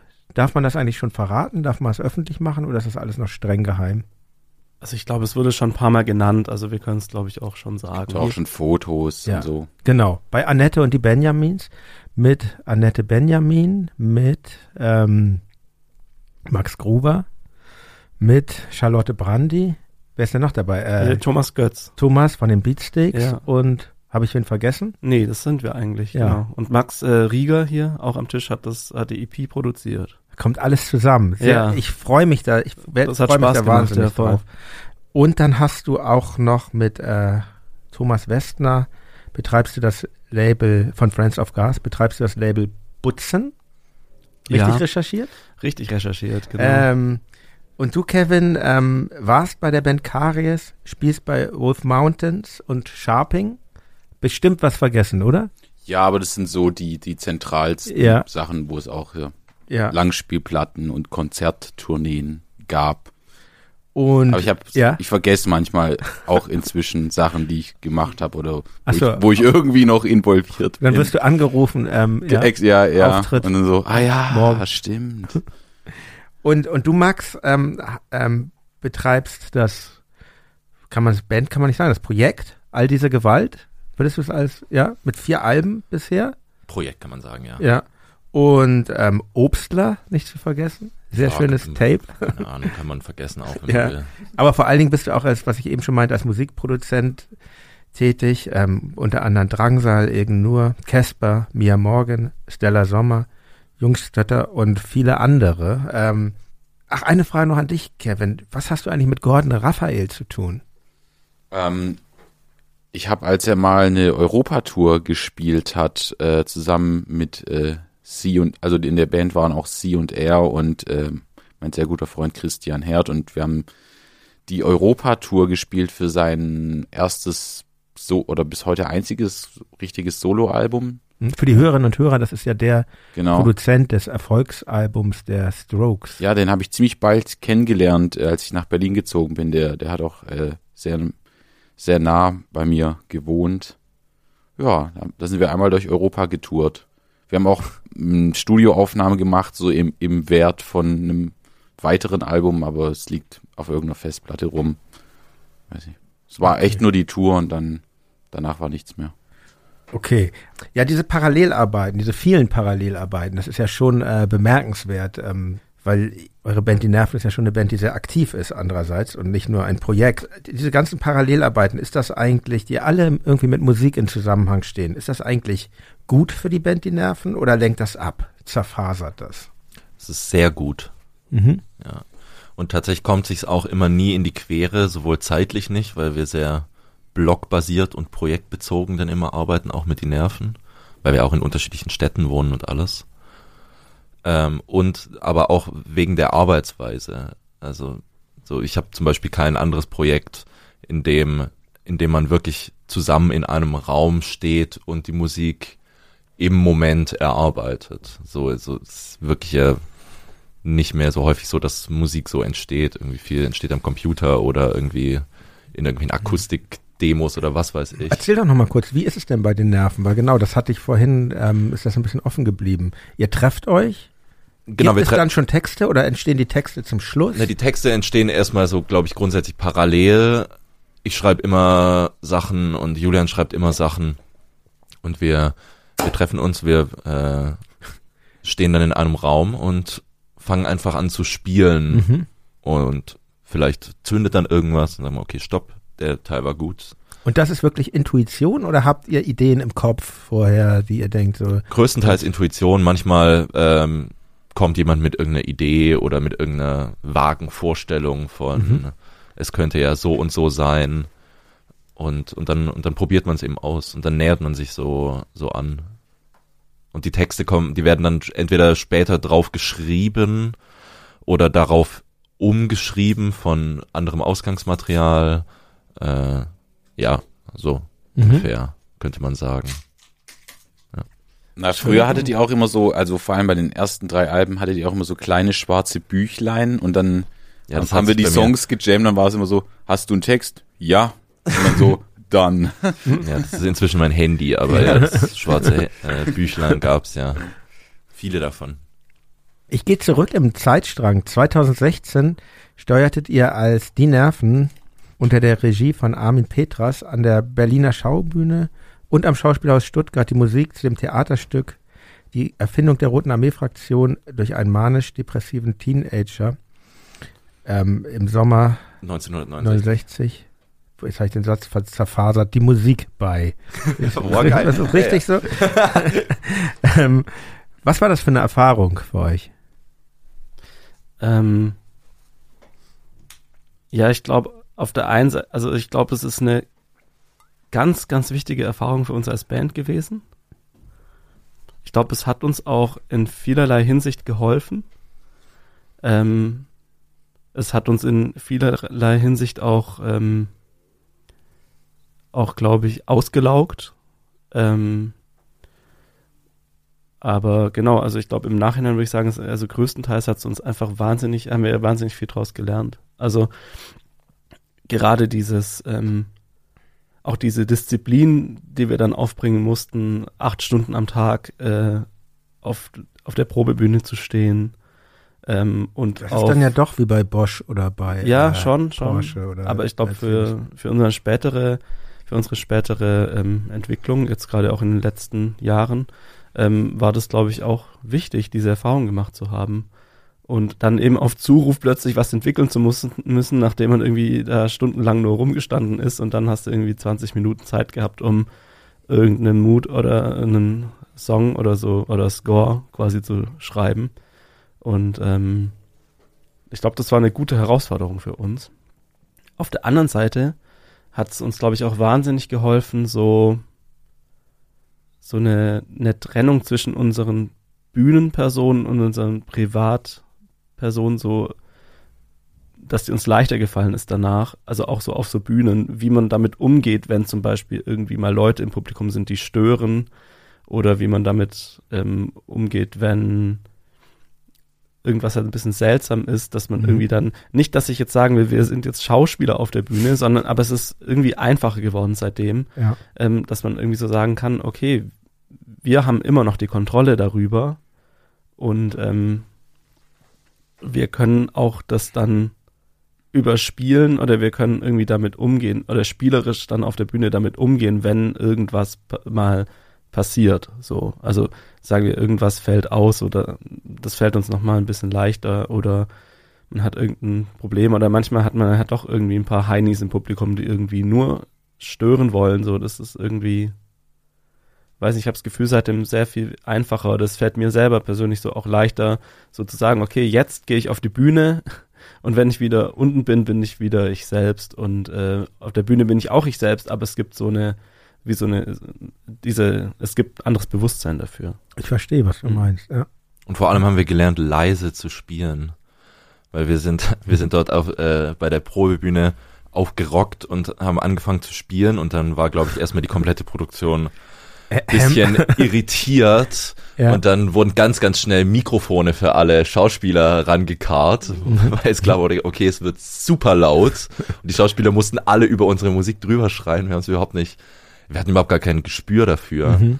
und dann war es aber relativ schnell klar, wurde uns kommuniziert, es geht so nicht, wir dürfen, also es geht nicht, dass wir die ganze Zeit so laut spielen, so äh, die Stimme, die Stimmen von den Schauspielern sind nicht zu hören. Und, und dann haben wir tatsächlich gelernt, so leise zu spielen, dass jemand darüber sprechen kann und man hört das dann. Und dann aber trotzdem auch richtige Ausbrüche zu haben. Mhm. Und da wirklich richtig, Also Dynamiken. richtig Dynamik gelernt. Mhm. So dass wir es, also was wir bis heute irgendwie auch auf der Bühne machen. Es gibt auch so ein paar Momente, wo wir einfach auf Zimmerlautstärke mal kurz spielen. Und dadurch werden halt, es ist irgendwie, irgendwie interessant, weil dadurch werden natürlich die lauten Passagen auch intensiver. So ein bisschen. Lautstärke, wie, wie, wie steht der überhaupt dazu? Ich, ich beobachte ja, dass ähm, die Rock Ro- oder das Konzerte, muss man gar nicht Rock sagen, dass Konzerte immer weiter reguliert und reglementiert werden. Also es ist eigentlich ich bin da so ambivalent. Also ähm, manchmal finde ich es total blöd, dass man kaum noch ein Konzert hat, wo, wo es keine Dezibelbeschränkung gibt. Andererseits denke ich auch, ja, dieses total totale ähm, Rumprollen mit Lautstärke finde ich auch manchmal ein bisschen anstrengend, aber ich finde es schon irgendwie schwierig, dass man das nicht mehr selber entscheiden kann häufig. Ähm, eure aktuelle Tour heißt ja auch die äh, 100 Milliarden Dezibel Tour. Schöner Tourname übrigens. Ja, das ist ja auch ein bisschen sich so äh, morkieren über dieses Rumprollen mit, mit Lautstärke. Also ist, ja. ja, ja, ja, die Ironie äh, spüre ich schon. Aber ja, aber findet ihr das, findet ihr, stört euch das auch, dass das so schwieriger geworden ist teilweise? Das Tatsächlich nicht so richtig, weil diese, also wenn ich auf Konzerten anderer Leute bin, dann ist mir meistens das über dem äh, über dem, was, also so, wenn es lauter ist, als es eigentlich sein sollte, in Anführungszeichen, mhm. dann ist es mir auch unangenehm inzwischen. Mhm. Nur das Problem ist, wenn ich selbst Musik mache, dann brauche ich ein anderes, dann muss ich wirklich so richtig im, äh, ich muss halt da drin baden können in dem Sound. Und das ist halt so das einzig Wichtige. Wir, wir sind eine Band, die auf der Bühne so eine Lautstärke hat, dass sich alle einigermaßen hören können. Okay, Kevin hat manchmal ein bisschen Probleme, sich zu hören, aber nur die Kick. Ja. Wie? Wir sind ja. so, wir sind so in sich geschlossen auf der Bühne. Mhm. Problematisch wird's erst ab dem Punkt, ab dem es dann heißt so, ja, ihr müsst jetzt auch eure eigenen Verstärker leiser machen, mhm. dass man überhaupt diesen Richtwert einhalten kann. Das passiert bei manchen Räumen, weil mhm. manche Räume irgendwie anders Oder reagieren. In manchen Ländern. So. Bitte? Oder in manchen Ländern. Ja, genau. Stichwort Schweiz. Ja, nicht nur Schweiz, auch äh, Niederlande und sowas. Und eigentlich ja basically jedes Land. ja. Mhm. Und dann wird's halt ein Problem, weil es dann mhm. die, die Performance beeinflusst, mhm. tatsächlich. Und, da, und zwar die Performance zum Schlechten beeinflusst. Und dann mhm. ist es wirklich ein Problem. Aber jetzt diese 99 dB auf was, wie viel gem Minuten gemittelt, keine Ahnung. Und wenn man dann auf der Bühne den Sound fahren darf, den man braucht, um die richtige mhm. Performance abzuliefern, dann finde ich es absolut in Ordnung. Mhm. Ja. Und wie ist das bei euch eigentlich mit Ohrschutz? I can't do it. I can't do it. Im Proberaum mache ich es, also ja. wir haben ja keinen, aber beim Proben mache ich es inzwischen, ja. Ja, ich habe auch jetzt vorgestern mit Kevin drüber gesprochen und es ist irgendwie meistens auf der Bühne gar nicht so schlimm und auch gar nicht so, dass man danach irgendwie so das Gefühl hat, dass die Ohren sausen so. Das ist, also diese Probleme hatte ich echt wirklich eher, wenn wir proben. Also mhm. das hat auch einfach so ein bisschen damit zu tun, wie man da steht und wie groß der Raum ist und wie das dann reflektiert und äh, das ist bei mir auch so, wenn ich ja. drüber nachdenke. Ich habe ich hab Jahre mit Ohrschutz gespielt. Ich habe es mir leider wieder abgewöhnt. Ich muss es mir wieder angewöhnen. Ich möchte mhm. es mir wieder an. Ich muss es nicht, aber ich möchte es mir wieder angewöhnen. Ja. ja. Also für mich funktioniert es irgendwie auch nicht so richtig auf der Bühne. Das ist irgendwie komisch. Mhm. Ist interessant, wenn man sich überlegt, wie die meisten Bands heute äh, das machen. Äh, Mit den In-Ears. Ich ja. verstehe es gar nicht. Also so gut für alle, die sich damit wohlfühlen, aber ja. ich finde es so absurd, weil, weil Aber es ist ja Standard eigentlich. Es ist jetzt Standard, ja. Aber also es widerspricht irgendwie so meiner Logik, wie ich Live-Musik wahrnehme. Komplett, mhm. weil man auch immer anders spielt, je nachdem, in was für einem Raum man sich befindet. Und das wird eigentlich so komplett rausgekürzt, ja. Also man hört ja wirklich bloß diese In-Ears, man hört ja wirklich gar nichts mehr vom Raum, sondern man hört bloß noch die Mikrofonsignale einfach. Und und dann, und dann werden meistens noch so Ambient-Mikrofone an der Seite der Bühne mhm. aufgestellt, dass ja, man ein bisschen genau. vom Publikum mitbekommt. Ja. Aber ich glaube, ich würde da, also so, wenn man die Augen zumacht, dann hat man ja auch überhaupt gar keine Orientierung im Raum mehr. Also so, mhm. das wird eigentlich alles so komplett losgelöst von, äh, von der Musik, von dem Raum, von dem, was eigentlich gerade stattfindet und von der kollektiven Erfahrung. Es ist schon witzig, wenn man jetzt auf Festivalbühnen ist, wenn man dann auch sieht, stehen ja auch oft keine Verstärker mehr. Und, ja, ja. Ähm, Genau, wenn man dann so hinter der Bühne ist, dann hört man mhm. eigentlich nur Schlagzeug. Ja, genau. Genau, und wenn man so an der Seite der Bühne steht bei anderen Bands, dann hört man auch nur Schlagzeug. ich will das auch gar nicht bewerten. Irgendwie macht das ja die Sache auch vielleicht auf eine interessante Weise artifiziell, aber es scheint mir doch sehr, äh, äh, die Ursachen dafür scheinen doch sehr pragmatische Gründe zu sein. Auf jeden Fall, ja, ja. ja. Ich meine, wie gesagt, wenn sich Leute damit wohlfühlen, okay, ich könnte es wirklich niemals. Mhm. Mhm. Never. Eine Sache noch zu dieser, zu der, äh, zum Theater, ähm, genau, davon bin ich ein bisschen ab, abgekommen. Ich finde ja, sowas birgt auch gewisse Gefahren in sich, weil man wird ja als Band eigentlich auch benutzt. Ich finde ja das Tolle an einer Band ist, man, man steht nur für sich, man ist irgendwie so diese drei, vier Personen, wer auch immer, und ähm, man ist sehr unabhängig. Und im, ich, ich finde, ja, ich glaube, ihr habt es überlebt oder eine Band wie die Einstürzenden Neubauten hat es überlebt. Die haben das sehr früh mal gemacht bei dem Stück Andi von äh, Peter Zadek in Hamburg am Schauspielhaus. Aber ich kenne auch Bands, ich möchte mir da auch kein Urteil erlauben, das ist aber eine Band, die ich sehr liebe, wie zum Beispiel Kante, die sehr viel Theaterprojekte gemacht haben. Und ich persönlich hätte eigentlich lieber ein schönes äh, Album mal wieder von denen gehört. Also, um mal eine Frage zu stellen, ist da, reizt euch das, sowas nochmal zu machen?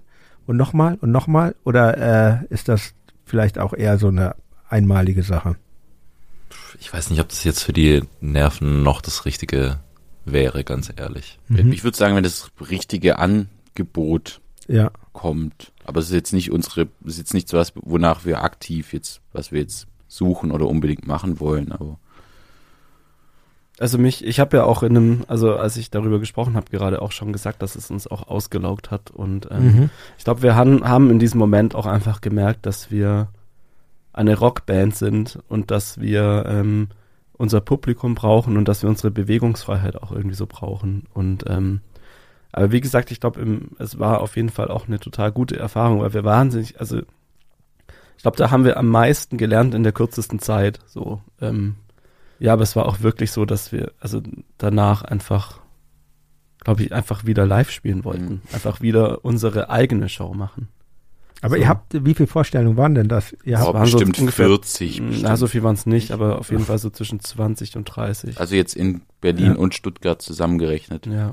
Aber, mhm. aber so richtig cool waren die Vorstellungen erst so nach einem Jahr, als, als uns und den ganzen SchauspielerInnen das Stück so ein bisschen, ich will jetzt nicht sagen egaler wurde, mhm. da war dann auch Armin Petras nicht mehr vor Ort und man, alles war dann ein bisschen lockerer. Mhm. Aber am Anfang war es schon ein bisschen zäh, vor allem die ersten paar Vorstellungen. Ja, tatsächlich gab es ein paar Vorstellungen dann, wo allen alles scheißegal war und es war tatsächlich richtig, richtig geile Vorstellungen. Weil in, okay. ja, in so einem Theaterkontext kann man ja nicht so hohl drehen wie bei einem Rockkonzert, wo ja. man sich, da ist man immer mit ein bisschen so entschuldige die Bemerkung, mit zusammengekniffenen Arschbacken immer so ein bisschen da ja, gesessen ja. und hat auf seinen nächsten Cue gewartet. Ja, ich kann das gar nicht, ich, mhm. für mich ist das völlig fremd, ich kann das ja. gar nicht beurteilen. Auch, auch so Theaterwelt ist mir, äh, ich habe da nicht viel Bezug zu. Ähm, ja, für uns hat sich das auch nie ergeben als Band. Ich weiß auch gar nicht, weiß auch gar nicht. Aber wie ja. du sagst, Kevin, das kommt natürlich sehr, hängt das sehr davon ab, ob das Stück auch passt und Regisseur und all dies. Ne? Ja, es ist so, wenn wir noch ganz kurz Zeit haben dafür, ist es ja eigentlich dann so, dass dann halt immer Regieassistenz mit drin sitzt in jeder Vorführung und quasi so guckt, wie das lief und ob das mit den Cues gepasst hat und wie die Länge war. Und irgendwann, also sind dann immer wieder ein bisschen andere Leute und irgendwann sind es dann Leute, die gar nicht bei der Produktion dabei waren. Und dann wurde alles nochmal so ein bisschen egaler. Und ähm, ja. Und dann wird's auch lustiger, weil ich fand so, also auf persönlicher Ebene war das super, weil das waren echt, auch die Schauspieler waren echt Leute, mit denen wir uns total gut verstanden haben. Und es war irgendwie auch eine coole Zeit. Und ähm, ja, also ich persönlich kann mir das schon sehr, sehr gut vorstellen, weiter im Theaterkontext auch so unterwegs zu sein, aber ich glaube halt tatsächlich nicht mit einer Band. Also ich finde, das ist auch dann eher so was, wo es jetzt mich reizen würde, wenn ich jetzt wieder das Angebot hätte, Theatermusik zu machen, mir dann vielleicht eine Band zusammenzustellen für diesen Zweck. Und, äh, ich bin nicht dabei. Guck ja. mich nicht so an. Nee, ich mache nicht. Jan, ich bräuchte einen, was Warum denn nicht? Na gut, ja. okay. Ja. Also das äh, finde ich, das Mach ist ich. einfach ja. so eine andere Arbeitsweise, wie Theater ja auch funktioniert. Das ist ja immer, es wird ja immer für einen Abend ein Ensemble oder eine Band oder äh, so zusammengestellt mhm. und mhm. Äh, ist dann ein bisschen. Nee, ich verstehe, ja. dass man da bisschen mehr Freiheiten hätte. Ja, ich habe es mhm. auch im Nachhinein nochmal gemacht, auch schon ein, zwei Mal nochmal. Ach so. Ja, Theatermusik und äh, ja. Wo denn? Es war so in der freien Szene dann eher, aber da hätte ich da auch meinen Bruder mhm. wieder mit einbezogen, aber ja, das, äh, der hat dann so eine, so eine dieser Trommeln gespielt, die auch so im Balkan und äh, türkischen Raum sehr verbreitet sind, bei so Hochzeiten gespielt werden, wo du ein hochgestimmtes, ein tiefgestimmtes Fell hast. Ach, das diese, wird, ja, ja. Ja, so mhm. eine, wie heißt sie? Äh, Weiß ich nicht. Duval oder, nee, Davul. Das muss doch Kevin Davul. wissen. Oder Doli. Also ich dachte, ja. ich dachte, sowas heißt Tabla, aber ich, ich glaube, ich irre mich mhm, auch. Ja. Also mit der hoch- und tiefgestimmten. Ja, ich glaube, Wir schreiben das in die Show Notes, Ja. liebe Hörerinnen Wenn, es, Hörer. wenn ich jetzt gerade Blödsinn erzählt habe, bitte rausschneiden. Also es heißt Davul in der Türkei. Ja, ich will es eigentlich da gar nicht so ausführlich drüber reden. Genau, aber es, es macht, jedes Stück hat eben auch so dann quasi Musik, die dann Sinn macht dafür und ähm, Ja. die muss ja auch nicht immer live sein und so. Also Mhm. deswegen, ich finde es dann Das schwierig stimmt. zu sagen, dann eine Band komplett. So, mhm. da gehe ich voll mit. Wir sind jetzt angekommen im Jahr 2018. Da erschien euer in unserer hoffentlich gemeinsamen Zählweise viertes Album, Fake. Also bei dir, Kevin, fünftes Album. ja, 2017 kam ja die Live-Platte von der genau. Out-Tour. Also für dich jetzt das fünfte und ja, nach meiner Zählweise. Also ich zähle eigentlich auch, also ich habe mir immer gewünscht, dass asoziale Medien auch irgendwann mal als als äh, Vinylschallplatte rauskommt, dass man die auch einfach mal jetzt Ah, dann wär's das in, sechste. in die offizielle Diskografie. ja, ich sag so für mich ist es so das Album null, aber trotzdem offiziell, ja. ähm, Fake erschien. Ihr erreichtet Platz 13 der deutschen Albumcharts damit. Ich glaube, das erste Album in den Charts Mhm. von euch. Und ähm, es gibt einige Songs, die für meine Ohren zumindest zugänglicher sind als das, was man bisher von euch gehört hatte. Zum Beispiel den Song Niemals, in dem heißt es, ich habe das alles schon gesehen, habe das alles schon erlebt, das war wohl alles echt, aber manchmal träume auch ich, finde niemals zu dir selbst. Auch Explosion von dem Album ist ein Popsong, aber natürlich kein glatt gebürsteter, also für mich Popsong. Und in dem Lied Frei heißt es, immer nur dagegen, nie wirklich da, immer nur dagegen, immer nur dagegen, aber gegen was? Seid ihr eigentlich auf der Suche nach Positionen und Haltungen oder versucht ihr euch davon zu befreien? Ich kann den Worten nichts abgewinnen, Position und Haltung. Ich weiß irgendwie immer nicht so richtig, was das sein soll. Äh, Ja, finde ich interessant, dass du das sagst, weil ich habe in bei manchen Interviews das, das Gefühl, dass das so für Leute das fast schon so äh, Teil ihres äh, Marktwertes ist, viel Haltung zu vertreten. Und bei euch, ähm, ich verstehe ihr das, dass man klingt, ihr, ihr klingt sehr suchend. Ja. Es gibt halt so, ich glaube, es ist wichtig, dass es nicht so viel gibt, an dem man sich zu sehr festhalten kann. Deswegen ist es halt mit der Haltung eben genau die, die Sache, die wir, glaube ich, eben nicht suchen. Mhm. Sondern halt immer, oder eher, wenn man eine Haltung findet, dass man anfängt, sie zu hinterfragen. Mhm. Äh, eigentlich viel, viel interessanter als, als jetzt irgendwie ein Statement oder ja, irgendwas runterkochen auf einen Satz und dann die große Wahrheit verkünden. Irgendwie, das finde ich immer alles Trash.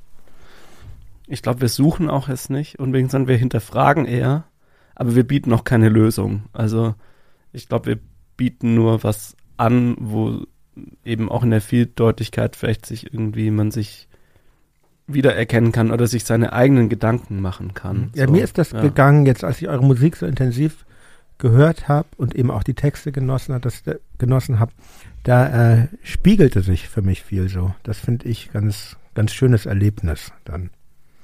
Ja, darum geht's, glaube ich, auch eher so. Eher als danach irgendwas zu suchen. So. Ja. Das Album, ähm, das wurde ja vollständig in der Toskana aufgenommen, Ja. in, mit einem mobilen Tonstudio, auch von Ralf Milbergs. Mhm, genau. Und ähm, spielt eigentlich der Ort, wo man die Musik aufzeichnet für ein Album, spielt das für euch eine Rolle? Also ich kann ja mal kurz irgendwie zu diesem Italien-Ding äh, was sagen. Ja. Wir hatten uns das irgendwie so vorgestellt, so ja, dann wir fahren da einfach in die Toskana und das gutes Wetter, dann sind auch die Vibes mega und vielleicht schaffen wir es ja noch irgendwo so alte italienische Amps aus den 60ern irgendwie herzukriegen und vielleicht auch mit krudem Instrumentarium. Wir machen uns da einfach eine gute Zeit und Mhm. machen da eine coole Platte und es wird einfach super, ja. Und dann sind wir da hingefahren und es war die absolute Vollkatastrophe. wir haben uns nur gestritten. Ja. Äh, wir sind nicht mal im Ansatz fertig geworden mit dem Album. Es war der pure Stress bei Top-Wetter, ja. Es war wirklich eine absolute, es war die absolute Hölle. Äh, und also so, also da ging es echt kurz mal darum, also so, das, das, vielleicht lassen wir das jetzt besser bleiben und so. Wirklich? Das war wirklich eine, Was, also es war, war was wirklich, waren das für Konflikte? Naja, es war viel, auch viel unausgesprochenes Zeug und dann sind wir mit einer komplett unausgegorenen Platte irgendwie in die Toskana gefahren und haben halt wieder gehofft, dass uns irgendwann die Musik küsst im äh, Einspielraum, aber es Mhm. ist immer eine scheiß, scheiß Idee irgendwie. Das Entscheidung viel, halt. viel Druck Ja, super viel Druck war da, weil noch bevor wir in die Toskana gefahren sind, war auch schon das Release-Datum stand schon fest. Und es war, es war einfach, es war richtig, richtig hart. Und ich bin froh, dass sowas Gutes dabei rausgekommen ist. Aber es war wirklich ein Ja, Krampf, wollte ich sagen, das hört machen. man dem Album nicht ja, an, was du gerade berichtest. Ja, und deswegen, ähm, ich glaube nicht, dass es einen Unterschied macht, wo man das macht. Also, beziehungsweise, äh, es kommt, wenn es um die äußeren Umstände geht, dann geht es wenig um gutes Wetter, weil ich meine, im Studio bekommt man Mhm. sowieso nichts von gutem Wetter mit. Ist auch scheißegal. Deswegen war es uns auch so wichtig bei der neuen Platte, dass wir eben genau diese Fehler nicht nochmal machen. Und halt einfach sagen, okay, wir machen das in Berlin und dann gehen alle danach einfach nach Hause und machen sich zu Hause was zu essen und chillen und Weiter jetzt Weg bei der, für dich, Bei Julian. der darauffolgenden Platte jetzt. Also, Ja. ja. Mhm. Mhm. bei der aktuellen jetzt. Ja. Ja, der Weg war dann nicht so weit. Also es ist ja dann, es hat sich tatsächlich ein bisschen mehr nach Urlaub angefühlt als in Italien, Auf jetzt, jeden als die letzte auf Platte jeden aufgenommen Fall. haben, ja. Mhm. Also ich war bei einem Freund auch untergekommen, der gar nicht weit weg gewohnt hat. Und dann konnte ich mit dem Fahrrad ins Studio fahren und so. Aber genau, in Italien war das echt irgendwie anders da. Wir haben auch Abstand genommen von solchen Ortswechselideen, Ja. weil ja, das, ich finde das auch, ich finde es nicht schlecht, wenn man mal, ähm, weil das ist schon sehr anstrengend und intensiv und wenn man dann irgendwie so, wir nehmen auch seit Jahren in Berlin auf, weil ich finde es auch gut, dann irgendwie nochmal die eigene Wohnung, eigenen Zusammenhänge gehen zu können und diese Wechsel zu haben. Genau, weil wenn man irgendwo an, anders zusammen ist, dann wird's ja automatisch Bootcamp, weil man Mhm. dann meistens natürlich Mhm. auch an, auf einem Ort sitzt irgendwie oder an einem Ort schläft auch und die ganze Zeit halt miteinander verbringt und damit auch nie aus der Arbeit rauskommt. Also so, weil es wird ja, Ja, dann das trotzdem ist die Idee aber wahrscheinlich davon eigentlich. Genau, ne? das ist die Idee, aber aber ja, also für uns für uns war es in der Situation damals auf jeden Fall nicht das Richtige. Aber das hatte auch, wie gesagt, damit zu tun, dass wir so schlecht vorbereitet waren. Mhm. Ja, also ich fand es nicht mal, also bis auf einen Tag fand ich es auch gar nicht jetzt so arg schlimm, weil wie gesagt, es war schönes Wetter und wir sind auch jeden Tag echt saumäßig gut bekocht worden und so ließ sich's auch aushalten. Mir tat's nur vor allem wegen Ralf leid, weil er irgendwie am meisten ausbaden musste, dass wir einfach nicht besonders gut vorbereitet waren, weil es war irgendwie so, wir haben sehr viele äh, na, ein paar Songwriting-Sessions gehabt, aber auch so viel rumliegen gehabt, was alles so nichts Halbes und nichts Ganzes war und auch ein paar Songs, die vielleicht auch ein bisschen überambitioniert waren, aber es war dann auch so, ja, bei unseren alten Alben, wir sind jetzt viel besser vorbereitet als bei den Alben davor, Mhm. wird schon passen. Und dann haben wir uns da halt verzettelt. Wird jedes Album schwieriger oder wird es einfacher, Alben zu machen? Auf, ähm, Ich fand jetzt, dieses Album war deutlich einfacher zu Das machen. jetzt- ja, aber wir, wir Ja. werden halt, auch, auch besser. Also, und man, man hört auch, wir hören jetzt äh, alle Musik viel kritischer, unsere Takes viel kritischer an und also es ist einfacher nicht, aber mh, keine Ahnung. Das sind halt andere Herausforderungen. Genau. Dann so eher so, wo, wo kommt die Inspiration her oder wie, wie kann man quasi auch verhindern, sich zu wiederholen? Das sind dann so Herausforderungen. Mhm. Aber ja, wir sprechen ja jetzt gerade noch gar nicht über das aktuelle Album. Wir kommen jetzt dazu. Genau, wenn wir jetzt dazu kommen, Ja, dann, dann ja. sag doch mal was, Jan. Ja, das sind ja auch sehr, ja. Nein, bitte. Nein, nicht. Kevin. Nee. Nein, doch. Das ist jetzt so ein großer Sprung von viereinhalb Jahren, aber eigentlich auch Ja, warum- uninteressant. War ungewöhnlich lange für euch. Also, ja, aber- die aber- zwei Jahre kannst subtrahieren. Genau, irgendwie. zwei Jahre kannst du ja mal, genau. Und dann passt's ja schon fast. Zwei wieder. Jahre Pandemie. Ja, da war ich. Ja. Ja. Ja. Habt ihr die äh, als angenehm oder unangenehm empfunden? Ich glaube, die Frage stellt sich nicht, oder? Ja, nein. Also War nur ein Witz. Ja, es ist schon, aber ich meine, wenn man als Band so gerade, gut, ihr macht das ja auch schon eine Weile, also für, für so junge Bands, ich glaube, du hast mit äh, Butzen, ihr habt was von, von Perks rausgebracht, oder? Stimmt das? Ja, das Ja. ist bloß so, dass jeder von uns immer so ein bisschen sein eigenes Ding macht. Aber Okay. ja, das stimmt. Der Pirks Ja, ist ja. Also für so eine Band eine- tat mir das extrem leid, weil die haben gerade, wir, wir haben mit denen zusammen gespielt Ja. in München. Das ist eine Nachfolgeband von der sehr guten Band Candelila. Also Mhm. Lina ist da dabei. Ja. Und wenn man das so, wenn man gerade so eine Band gründet und dann kommt dieser Mist, also für uns war es jetzt teilweise auch, nein, natürlich in jeglicher Hinsicht schrecklich, diese Pandemie und ist sie auch immer noch. Ich meine, ihr geht jetzt auf Tour, wir gehen auch auf Tour und ähm, man weiß ja irgendwie, wie zurückhaltend Leute teilweise beim Ticketkauf sind. Mhm. Aber ähm, aber so mit so einer langen Geschichte war es für uns auch okay, mal ein bisschen Pause zu machen. Wie, aber euch ging das wahrscheinlich noch mal anders da, oder? Naja, als, also so wir hatten Ende 2019 schon auch äh, intern beschlossen, dass wir uns 2020 nur um das Album kümmern, also was zu dem Mhm. Zeitpunkt eigentlich schon fertig geschrieben war, aber Ja. wir wollten es halt in der Zeit produzieren und aufnehmen und so. Und deswegen war, und es stand, glaube ich, Ende 2019 stand so im, mit Bleistift im Kalender, so Frühjahr 21 kommt dann das neue Mhm. Album. So, ne? Man nimmt sich irgendwie dieses Jahr, wo man auch mal nicht live spielt, weil wir haben schon sehr, sehr viel live gespielt in den letzten Jahren. Und ähm, ja, und dann, und dann ist da halt, ja, dann ist es halt deutlich länger geworden. Äh, aber die Pause war schon geplant Mhm, anfangs. mhm. Und anfangs dachten wir auch so, oh, das ist perfektes Timing, perfektes Timing. ja. Würde ich Wenn im es dann vorbei so. ist, die Pandemie, wenn sie dann vorbei ist, dann kommt das Album. Genau, ja, ja, und wenn es dann wieder, Ja. Man denkt ja immer, sie ist vorbei. Nee, Es ist ja immer noch leider nicht nie vorbei. vorbei. Ja, ist nie vorbei. Ja, also das, wie ich vor eingangs schon sagte, ein super Album. Ähm, geht schon beim Cover los. Ein schwarzer Schäferhund vor schwarzem Hintergrund. Große Augen. Das reimt gro- sich auch wieder. Ja. Stimmt. Ja, das seht ihr Was mal. sich reimt, ist gut, hat schon einst Pumuckel gesagt. Ja. Der reimt ja nicht so gut, der Ja. Pumuckel. Ähm, große Ohren, kleine Augen hat dieses Tier. Ein, ein Blick, den ich gar nicht so richtig zuordnen kann. Mhm. Was denkt ihr, was, was, was dachte der Hund im Augenblick des Fotos? Ist es eigentlich ein Hund von euch? Kennt ihr ihn? Äh, ja, das Persönlich? war Haras, er ist leider verstorben. Mhm. War ein sehr junger, äh, sehr aufgeweckter Hund, aber äh, ja, gibt's leider nicht mehr. Äh, na, gute Frage, was er sich wohl gedacht hat. Ich, für mich fühlt sich immer so ein bisschen an wie so eine Vorahnung Mhm. und so extrem, extreme Spannung, die so in der Luft liegt, irgendwie wegen diesen gespitzten Ohren. Ähm, aber ja, aber da ist noch irgendwas anderes drin, was ich auch nicht verstehe in diesem Blick auf jeden Fall. Ja, tolles, tolles Cover. Du, Ja, von du, David Späth. David Späth hat's fotografiert. Mhm. Ja. Und du bist aber für diese Graf, die grafischen Aspekt der Genau. Die Nerven zuständig. Ja, wie. Wie, wie arbeitet ihr da? Schlägst du dann deinen Kevin und Julian das vor oder, oder wie, wie läuft das? Weil ich finde so diesen optischen Aspekt einer Band, noch gibt es ja Tonträger, ich finde den, ich mag den sehr. Ja, wie arbeitet ihr da? Ja, für mich ist es gar nicht so sehr jetzt an physische Tonträger oder sowas Mhm. gekoppelt, sondern, also weil ich hab, bin ja so Generation MP3, Ja. ja. LimeWire und you name it.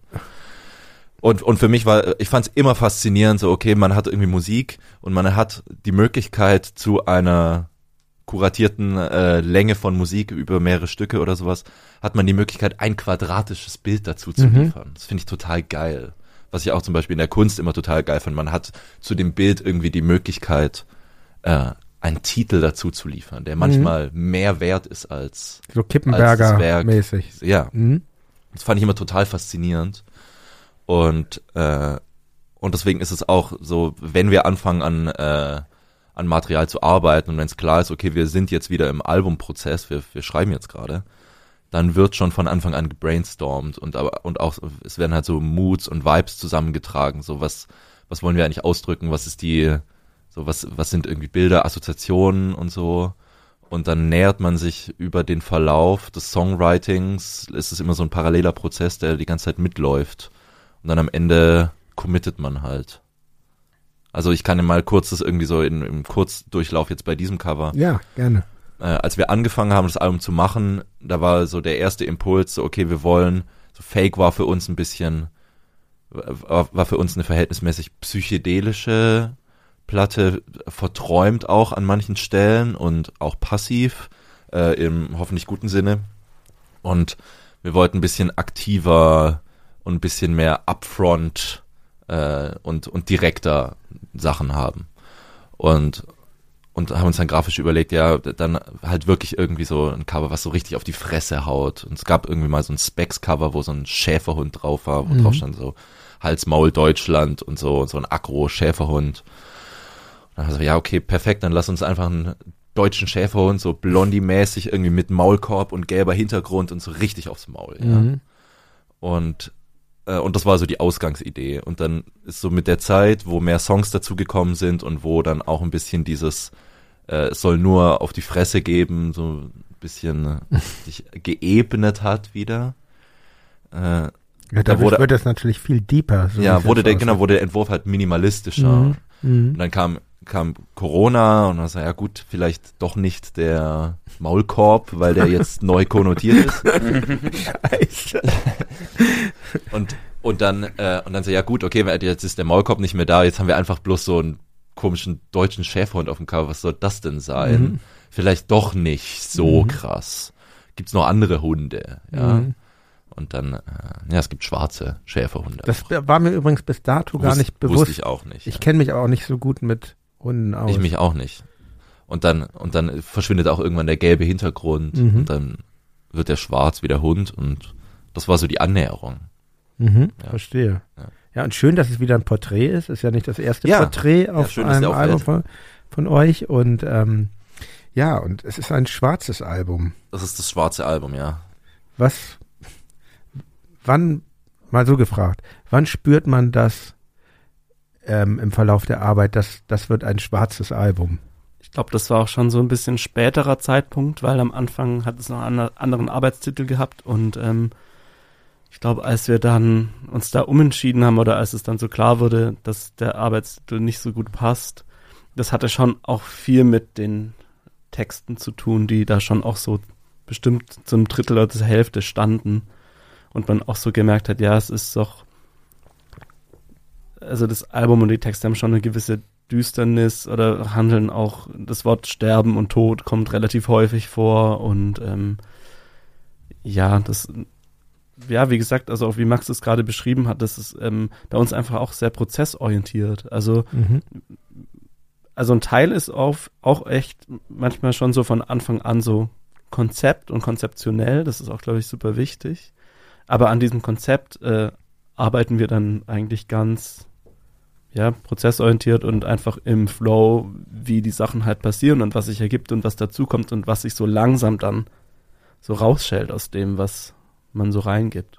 Und wenn du jetzt sagst, es gab einen Arbeitstitel, ich meine, es gibt ja bei, bei meiner Band auch zwei Alben, die keinen Titel haben und ähm, seid ihr auch durch diese Pro, durch diesen Prozess gegangen, dass ihr das teilweise als Mangel empfunden habt und dann irgendwann als Stärke, also die Titellosigkeit eines Albums oder war das gleich eine Befreiung, als ihr euch von dem Ja, wir wollten Arbeitstitel auch, getrennt habt? wir wollten auch weg von diesem ein Wort ähm, Mhm. ähm, Albumtiteln, die wir hatten. Die wir hatten und die auch alle gut sind, aber Ja. uns Mhm. ist tatsächlich dann nichts eingefallen, was dann Fake noch eins draufsetzt. Mhm. Mhm. Und es war alles immer so, ja, Mhm. ist okay, kann man machen, aber es wäre dann sozusagen bloß, um weiterhin diese, dieses Konzept zu bedienen. Oh, ich finde echt Titel, Titel, wir machen das in der Band auch äh, gerne gemeinsam. Ne? Ja. Das gibt ja so bei uns auch Parts jetzt für die Dirk, für die Texte ist ja Dirk in weiten Teilen zuständig, aber so diese Titeldiskussion, ich finde die ganz toll immer, aber sehr aufreibend und sehr lang auch bei uns oft. Fällt mir gerade Der Prozess, wie lange es dauert, bis man sich ja, und durch was für Phasen man da geht. Mhm. Und ähm, bei uns Ja. hat's, wir, wir, bei uns war zum Beispiel nie wieder Krieg die erste Idee. Ja. Dann hatten wir bestimmt zehn verschiedene Titel Ja. und ähm, ja, sind dann wieder dazu, dazu zurückgekommen. Nee, wir haben einfach relativ schnell dann auch aufgegeben, nach Titeln zu suchen. Also so habe ich es in Erinnerung. Ich find, es gab keine zehn Vorschläge für einen Albumtitel diesmal. Nee.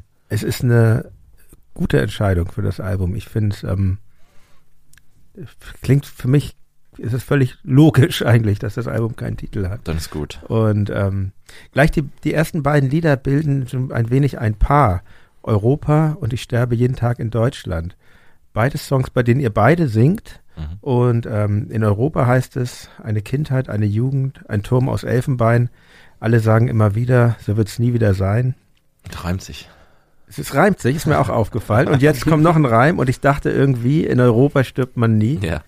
Und, ähm, und in Ich sterbe jeden Tag in Deutschland, den zweiten Song, singt ihr Ich kann sie spüren, die falsche Zeit. Jetzt mal Hand aufs Herz. Leben wir in scheußlichen Zeiten? Natürlich. Die Frage stellt sich tatsächlich einfach wirklich nicht. Und schon immer oder jetzt mehr als vor 10, 12 Jahren, als ihr euch gründetet?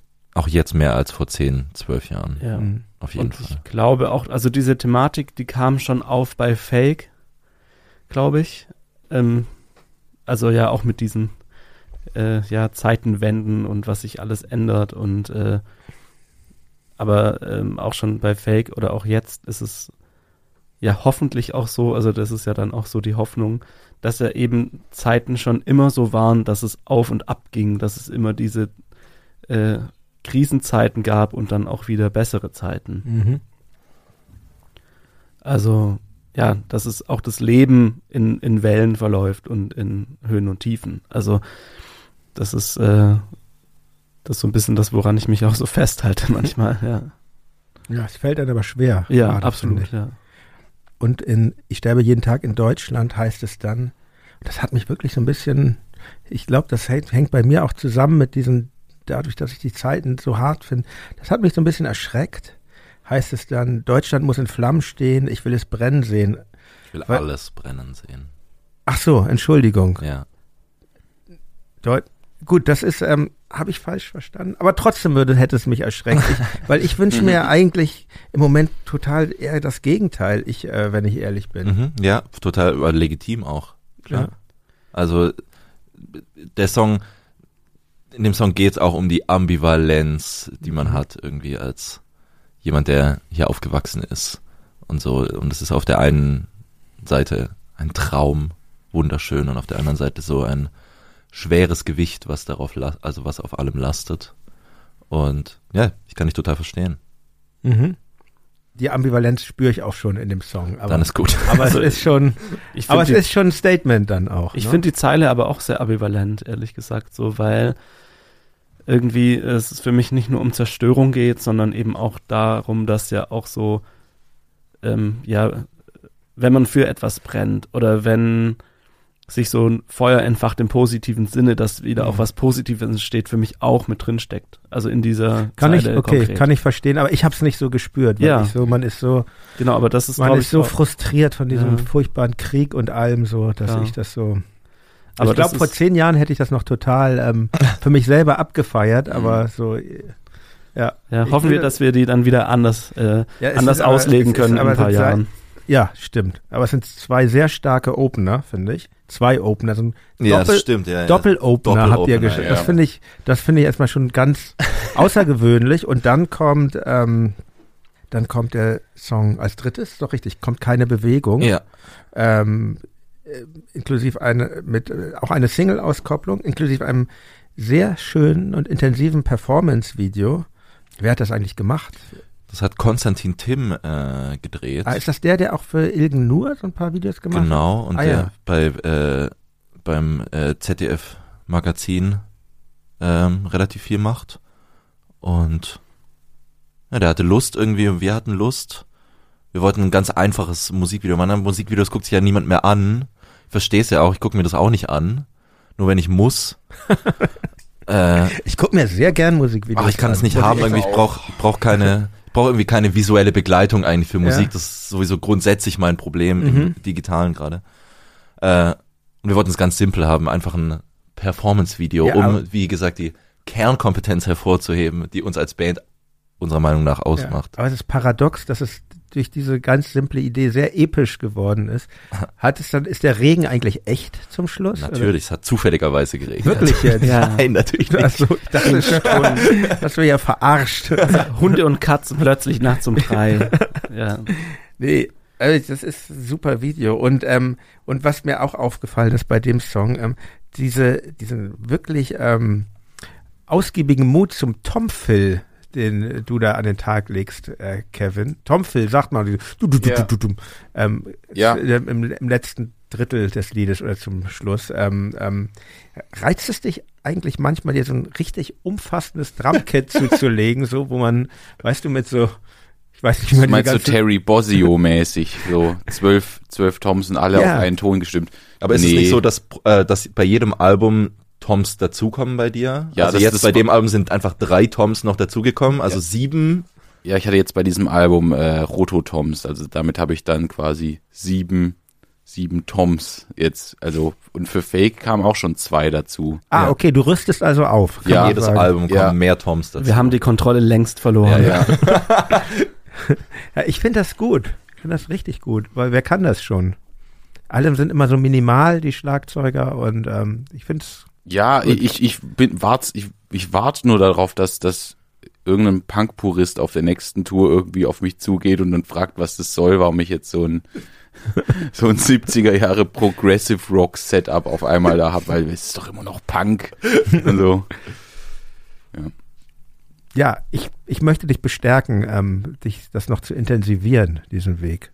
Ja, nee, aber darf. irgendwann, irgendwann ist auch, ist auch gut. Irgendwann ist Okay. es auch, ich, ich, ich, ich will nichts mitnehmen, was ich nicht auch spiele auf der Bühne Mhm. oder, oder ja.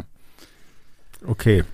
Neulich wurde doch schon von irgendeinem Gong gesprochen. Ja, von dem Ja. Gong wird aber seit Jahren Ja. gesprochen. Aber das sieht halt das Geld auch- in die Hand nehmen wir auch Ja, nie. Aber das ist auch eher so fürs Visuelle. Du könntest so ein Gong, also so ein Gong hinter dir, so ein großer, das würde dir Auf gut jeden stehen. Fall, oder? Ja. Ich dachte immer früher als, als Kind, es gehört irgendwie dazu, einen Gong zu haben. Eigentlich gehört das auch dazu. Ja. Es wurde nur irgendwann vernachlässigt. Genau, und auch wenn man den nur zweimal schlägt. Oder Ja. so. Ja, ich meine, im Orchester, der Typ mit der Triangel, der sitzt doch da auch die ganze Zeit und Ja. ist nur einmal dran. Ist doch, also, ne, sollte man sich nach der Klassik richten. Ähm, ich finde, das Album ist wirklich ein Erlebnis und zwar ähm, körperlich und auch inhaltlich eine echt heftige Dusche. Keine, und zwar entweder eine, ich weiß nicht genau, eine kalte oder heiße Dusche, auf jeden Fall nicht lauwarm. Und ihr habt diesmal mit dem mir wohlbekannten Moses Schneider gearbeitet. Er hat das Album produziert. Du hast es ab, er hat es, er hat es aufgenommen. Du hast es, ich dachte, du hast es abgemischt. Wie kann man das? Wie? Erzähl mir mal. Wie ist es? Arbeitsteilung. Okay. Also für, für uns war es eigentlich, wir hatten von Anfang an gesagt, wir machen es eher alleine Ja. und, und haben uns dann überlegt, für welche, an welchen Positionen müssen wir externe Leute dazuschalten, weil Mhm. das, ne, weil es dann im Moment irgendwie, äh, weil wir es nicht selbst beurteilen können. Und was auf jeden Fall, wir gehen ins Studio, das heißt, also wir waren im Candy Bomber Studio von Ingo Kraus, der Er sei ja gegrüßt an dieser Stelle, falls er das hört. Ich weiß Ich glaube es nicht, dass er es hört, er hat Besseres Nee. zu tun. Ich habe Ja. keine Zeit für sowas. Sag doch sowas nicht über diesen schönen Podcast. Auch ein, auch ein guter Typ. Äh, Ingo. Total, ja. Und äh, genau, er hat Hamburger übrigens. sozusagen aufgenommen und äh, engineert. Mhm. Und uns war es wichtig, jemanden dabei zu haben, der, wenn wir spielen, äh, uns zuhört und die Take-Auswahl macht.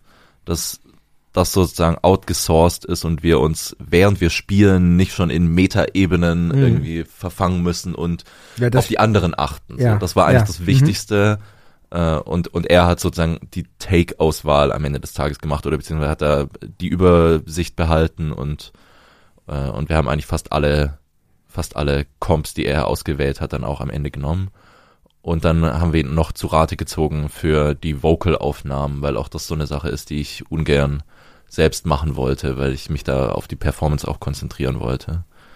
Äh, genau, und für die zwei Sachen war er dabei und, äh, und am Ende habe ich es dann aber eher so ausgearbeitet. du hast auch lang daran gemischt, stimmt das? Ja, weil ich wollte, ich wollte das Album nicht mischen. Und, äh, und dann habe ich aber offensichtlich während den Bandaufnahmen schon die ganze Zeit so Zeug gefaselt von wegen so, ja, ja, und später muss es aber dann so und so klingen und so und so. Und Moses hat mich die ganze Zeit schon ausgelacht und meinte so, ja, am Ende mischst doch sowieso du das. Und ich sage, auf gar keinen Fall mische ich das, auf gar keinen Fall. Und es war im äh, so Sommer 20, ja. Ja. Und war so, ja, jetzt warte mal auf den zweiten Lockdown, äh, dann mischt, dann sitzt du da und mischt es. Und dann haben wir alle herzlich gelacht. Ja. Und dann kam der zweite Lockdown und dann saß ich da und hab das gemischt.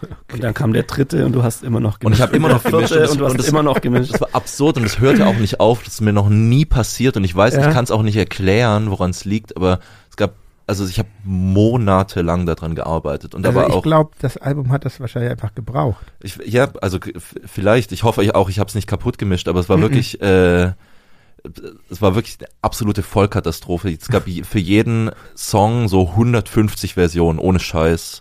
Und es hat auch Wirklich? irgendwann keinen Spaß mehr gemacht und äh, Und kannst du es jetzt wieder unbeschwert hören? ja, Ja. Ja, ich höre jetzt auch die Mixe gar nicht mehr. Also ich höre ich höre gar nichts mehr. Ich höre jetzt nur noch die Musik zum Glück. Und vielleicht war auch das, das wo man hinkommen musste. Mhm.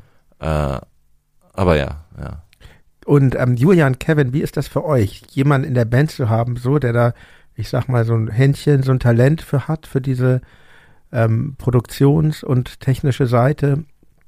Ist das, ähm, entsteht da ein Ungleichgewicht oder ist das, ist das einfach schön? Wie ist das? Ich finde überhaupt nicht, dass dann Ungleichgewicht entsteht für mich. Also ich sehe das eigentlich auch als krasses Privileg an, dass man eigentlich so innerhalb der Band alles in der Hand hat. Mhm. Und ähm, genau wir dann ja sogar, wie, wie Max auch gesagt hat, einfach dann so entscheiden konnten, wen wir dazu holen, für welchen Prozess bei der Produktion. Und ähm, ja, und ich, für meinen Teil, ich habe einfach ein wahnsinnig großes Vertrauen auch in Max. Und, Und fragt er ähm, euch manchmal, der Max, soll ich den Mix nehmen oder den oder? Ja, wir waren schon mit einbezogen. Mhm. Also ich habe schon auch jede Menge Mixe gehört. Ja. Und irgend, also ich, also ich bin natürlich, kenne ich mich schon auch jetzt mittlerweile gut mit Musik aus, aber irgendwann konnte ich auch gar nicht mehr mitreden. So. Ähm, Du hast mir erzählt, dass du das nächste Album produzieren willst letztens, ne? ja, jetzt gern, bin ich gern. mal dran. Man muss aber der, der Fairness halber auch noch dazu sagen, dass am Ende Ralf Milberg dieses Album wieder gerettet hat. Ach, tatsächlich. Ja, Das er hat ja nämlich schön. dann gemastert Das ist- und das ja. war dann so Full Circle. Mhm, äh, okay. Ja, das muss man hier auf jeden Fall mal erwähnen. Hallo Ralf. Also Ja. ich muss ja zugeben, Mastering, äh, ich höre es nicht mehr. Ne? Ich habe früher war ich noch beim Mastering richtig dabei. Ich weiß noch im Studio Nord bei Bernd Steinwedel und Dabei sitzen oder was? Ja, wir das sind will ich nie wieder machen. ja, das ist so eine saßen- Vollkatastrophe. Ich, ich, ich war so derjenige, der richtig dabei, ich, bei, dabei saß. Ich habe es auch echt gehört und ich glaube auch ganz kluge Sachen so, gesagt. ah, klingt jetzt besser, oder? in so einem Nein, Raum, wirklich, in dem man noch nie echt, gewesen Ich habe ist. mich aktiv daran beteiligt so Ja. und ähm, aber jetzt ich, äh, ich wahrscheinlich sind meine Ohren schlechter geworden. Ich äh, habe wirklich Probleme, dann wenn man mir so einen Blindtest äh, A B geben würde. Ich glaube, ich würde teilweise scheitern.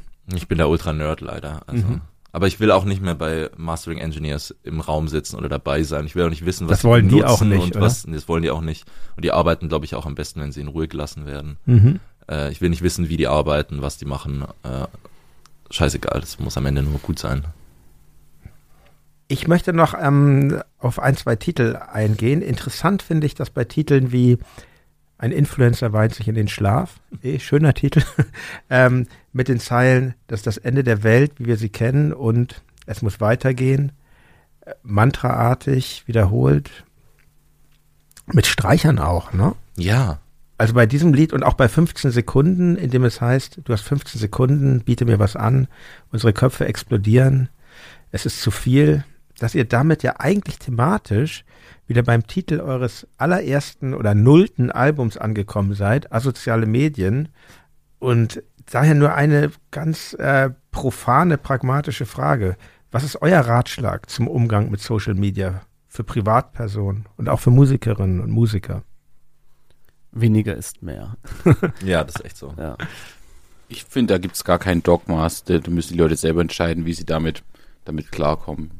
Ich finde es auch, find's auch irgendwie witzig, wenn Leute auch jeden Spaziergang mit der Welt teilen müssen. Aber Also ich finde es auch bis zu einem gewissen Grad witzig, aber ich merke tatsächlich in meinem Umfeld auch das, also ich kriege das wirklich so mit, dass Leute wirklich auch die Kontrolle darüber verlieren. Also so, deswegen finde ich es auch gar nicht, ist gar nicht mehr so leicht zu sagen, so ja, das sollen alle so machen, wie sie es für richtig halten. Mhm. Weil ich glaube, dass die ganzen, dass die Algorithmen und die Arten und Weisen, wie diese Informationen im Gehirn andocken und die Nutzung von Social Media, dass, dass, dass man da ganz leicht die Kontrolle darüber verliert und, und den Überblick. Also ich finde es Mhm. schon sehr oft sehr gruselig und ich kann nicht Diese weg neuen, diese neuen Formate, diese Ja. TikTok, ah, diese 15 Sekunden Formate, die da auch benannt vielleicht klinge ich da, vielleicht bin ich da äh, einfach zu alt dafür Mhm. oder sowas. Das kann ja auch gut sein, aber also so, ich merke auch, also ich meine, ich bin damit aufgewachsen. Also so, Mhm. seitdem ich im Internet bin, bin ich in irgendwelchen sozialen Medien.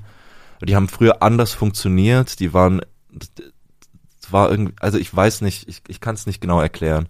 Ich fühle mich mit jedem Monat unwohler dort und ich bin wirklich immer und immer wieder am Löschen-Button von dem ganzen Scheiß. Ich kann's nicht mehr.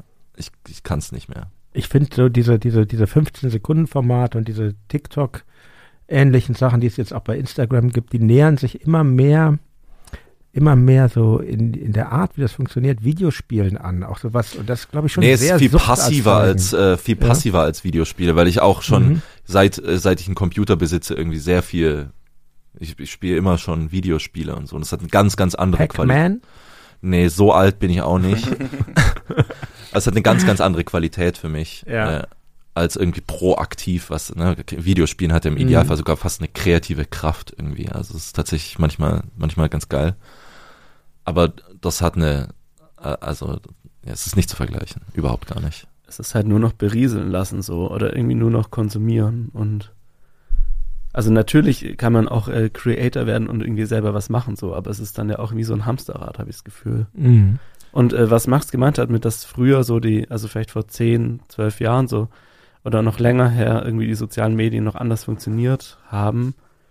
Ich finde, da war es einfach manchmal noch so der Austausch und auch Kommunikation an sich noch mehr im Vordergrund hat, noch mehr Raum eingenommen. So, das ist eigentlich, ja, dass man eigentlich wirklich sozial interagiert hat und nicht einfach bloß so einfach immer so was rausgehauen hat äh, an Content. Ja, das ist so, das, also diese Selbstinszenierung, das Ja. ähm, befremdet mich auch schon manchmal. Auch so Vor Dingen, wenn ich Leute, wenn, eher wenn ich Leute beobachte, wie sie Ja. das anfertigen, wenn die da so ähm, sich selbst fotografieren stehen. Aber ja, ich, Ich habe auch den Eindruck, dass es, dass es nicht so richtig, dass diese ganze, diese sozialen Medien oder die Art und Weise, wie man sich äh, im digitalen Raum bewegt, gar nicht so sehr zu einer Welt passen, die tatsächlich so am Bröckeln ist. Also so, oder Also- besonders gut vielleicht. ne? Ja, aber ähm, ne, das macht, macht natürlich alles deutlich sichtbarer, aber man ist auch konstant wirklich damit konfrontiert. Äh, ich, ich, ich kann mich noch erinnern, als Corona losging, dachte ich, ja gut, dann gehe ich mal ein paar Monate eher offline, weil es ist sicherlich keine gute Zeit, äh, um sich im Internet aufzuhalten. Dachte so, ich gucke dann so, wenn die Krise vorbei ist, dann gucke ich mal wieder in die Socials rein. Und jetzt ist aber halt so absoluter Normalzustand. Äh, das, ja, ich finde es echt die Hölle. Beim Song 180 Grad Ja, wird sogar eine Social Media Plattform beim Namen genannt. ja. Der Tod läuft nicht gut auf Instagram. Baby, gib mir deine Hand. Ich zeig dir neuen Content, den du so noch nie gesehen hast. Alles um uns herum ist zum Zerreißen angespannt. Der Tod ist ein Meister der Zahlen. Und Zahlen sind irgendwie allgegenwärtig auf diesem schwarzen Album. 180 Grad, 15 Sekunden und eure Tour heißt, wie ich vorhin schon sagte, 100 Milliarden Dezibel. ja. Ähm, dazu eine zweiteilige Frage. Regieren uns die Zahlen? Sollte man, und der zweite Teil, sollte man uns davon befreien? Äh, Hä? Also, also wir hatten es, glaube ich, letztens schon mal und äh, jetzt in den Tagen, wo wir so Interviews gegeben haben, da ging es eigentlich eher auch so darum, dass wir auch, glaube ich, teilweise ein Verhältnis zu Zahlen verloren haben. Weil zum Beispiel so, wie viele Menschen am Tag in Deutschland an Corona versterben, ist einfach nur noch eine Zahl. Und wir haben das auch das Verhältnis zum äh, Tod verschwimmt da so und zum Sterben an sich. Und ähm, dann ist es natürlich auch wieder so, dass uns in anderer Hinsicht die Zahlen regieren. Auf der anderen Seite haben wir das Verhältnis dazu verloren. Wir wissen gar nicht mehr, was das bedeutet. Also 100 Milliarden ähm, als äh, Etat, Zusatzetat, Militärausgaben, so Das kann kann ich nichts mehr vorstellen darunter. ist halt abstrakt. Ja. Mhm. Ach, 100 Milliarden? Also 100 Milliarden Dezibel kann ich mir nicht vorstellen, Das ist, aber glaub 100 ich, Milliarden Euro Niemand schon. überleben, glaube ich. Ja, ich bin da, ich, ich habe ich hab mal überlegt, ob ich es ausrechnen soll, was das für eine Energie wäre. Ähm, aber ich glaube, das ist gar nicht, also ich glaube, das wäre äh, physisch gar nicht möglich. 100 Milliarden Dezibel. Also die gibt's dann nicht in echt bei der Tour. Bin ich aber enttäuscht. ich glaube, da würde tatsächlich irgendwie das ganze Universum explodieren bei so einer, bei so einer Energiefreisetzung. Das ist ja so mit jedem, mit all, alle 6 dB wird, verdoppelt sich ja Mhm. der Wert. Also ungefähr, oh Gott, ich bin, Ja. da kriege ich jetzt bestimmt Ärger von irgendwelchen Profis. Faktencheck. Äh, aber ja, ist ja kein linearer Wert. Mhm. Aber das ganze Universum vaporisiert sich. Wirklich so, bam. Da muss ich ja immer an diese ähm, Douglas Adams, in Douglas Adams per Anhalter durch die Galaxis, da gibt's ja die lauteste Band Ah ja, stimmt. äh, des Universums. Ich kann leider den Namen, äh, den erinnere ich nicht mehr, aber die sind halt so laut, dass man, äh, dass die Ultra-Fans, die können sich das nur so ein paar Kilometer von der Bühne weg in so einem Luftschutzbunker. Dort können sie die Musik genießen. Und für die Musiker selbst ist es auch, glaube ich, so laut, dass sie in einem Raumschiff, da was in dem Orbit um den Planeten kreist, ähm, so über Remote ihre Instrumente spielen, die unten auf der Bühne sind, weil die halt so bizarr laut ist, die Band. Der Hammer. Richtig geil. Anstrebenswert, oder? Ja, auf jeden Fall. Wir arbeiten dran. Die kratzen bestimmt an dem. Und da haben wir es wieder mit den Vorverkaufstickets.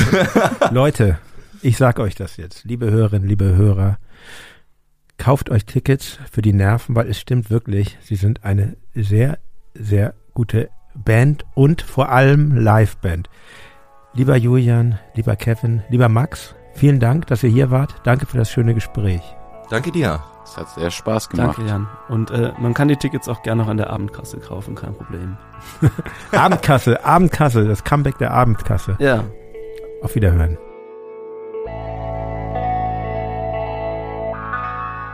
Ja, liebe Hörerinnen, liebe Hörer, das war mein Gespräch mit den Nerven.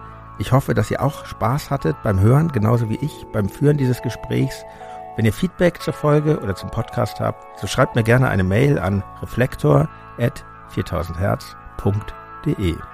Und wenn euch diese Folge gefallen hat, dann werdet doch einfach Mitglied im Club Reflektor oder bei Reflektor Plus. Es gibt auch noch andere Podcasts bei 4000 Hertz. Hört doch mal rein.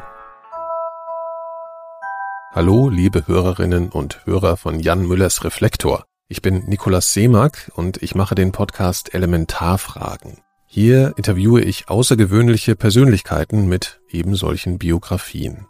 Für die aktuelle Doppelfolge traf ich Ingo Hasselbach, einen der bekanntesten Aussteiger aus der rechtsextremistischen Neonazi-Szene und Mitgründer der Ausstiegsinitiative Exit Deutschland. In den ersten Nachwendejahren war Ingo Hasselbach eine der wichtigsten Führungsfiguren der Neonazis.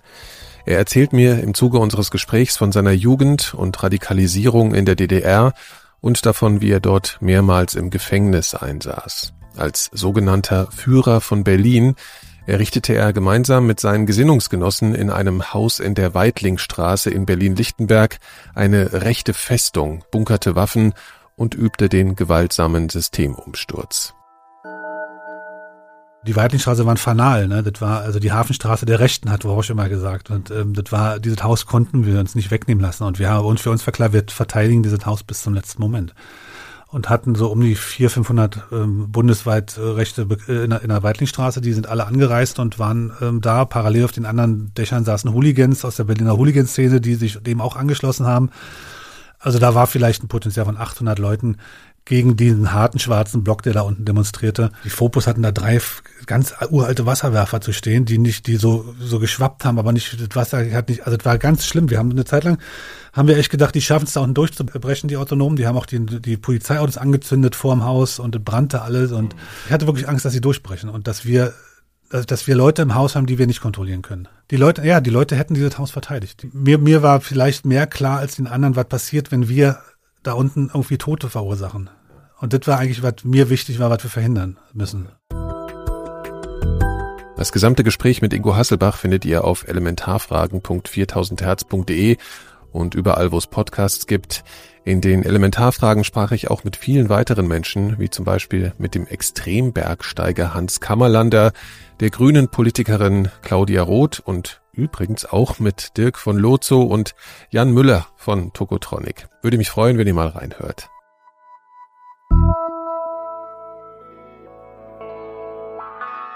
Vielen Dank fürs Zuhören. Bis zum nächsten Mal. Euer Jan Müller.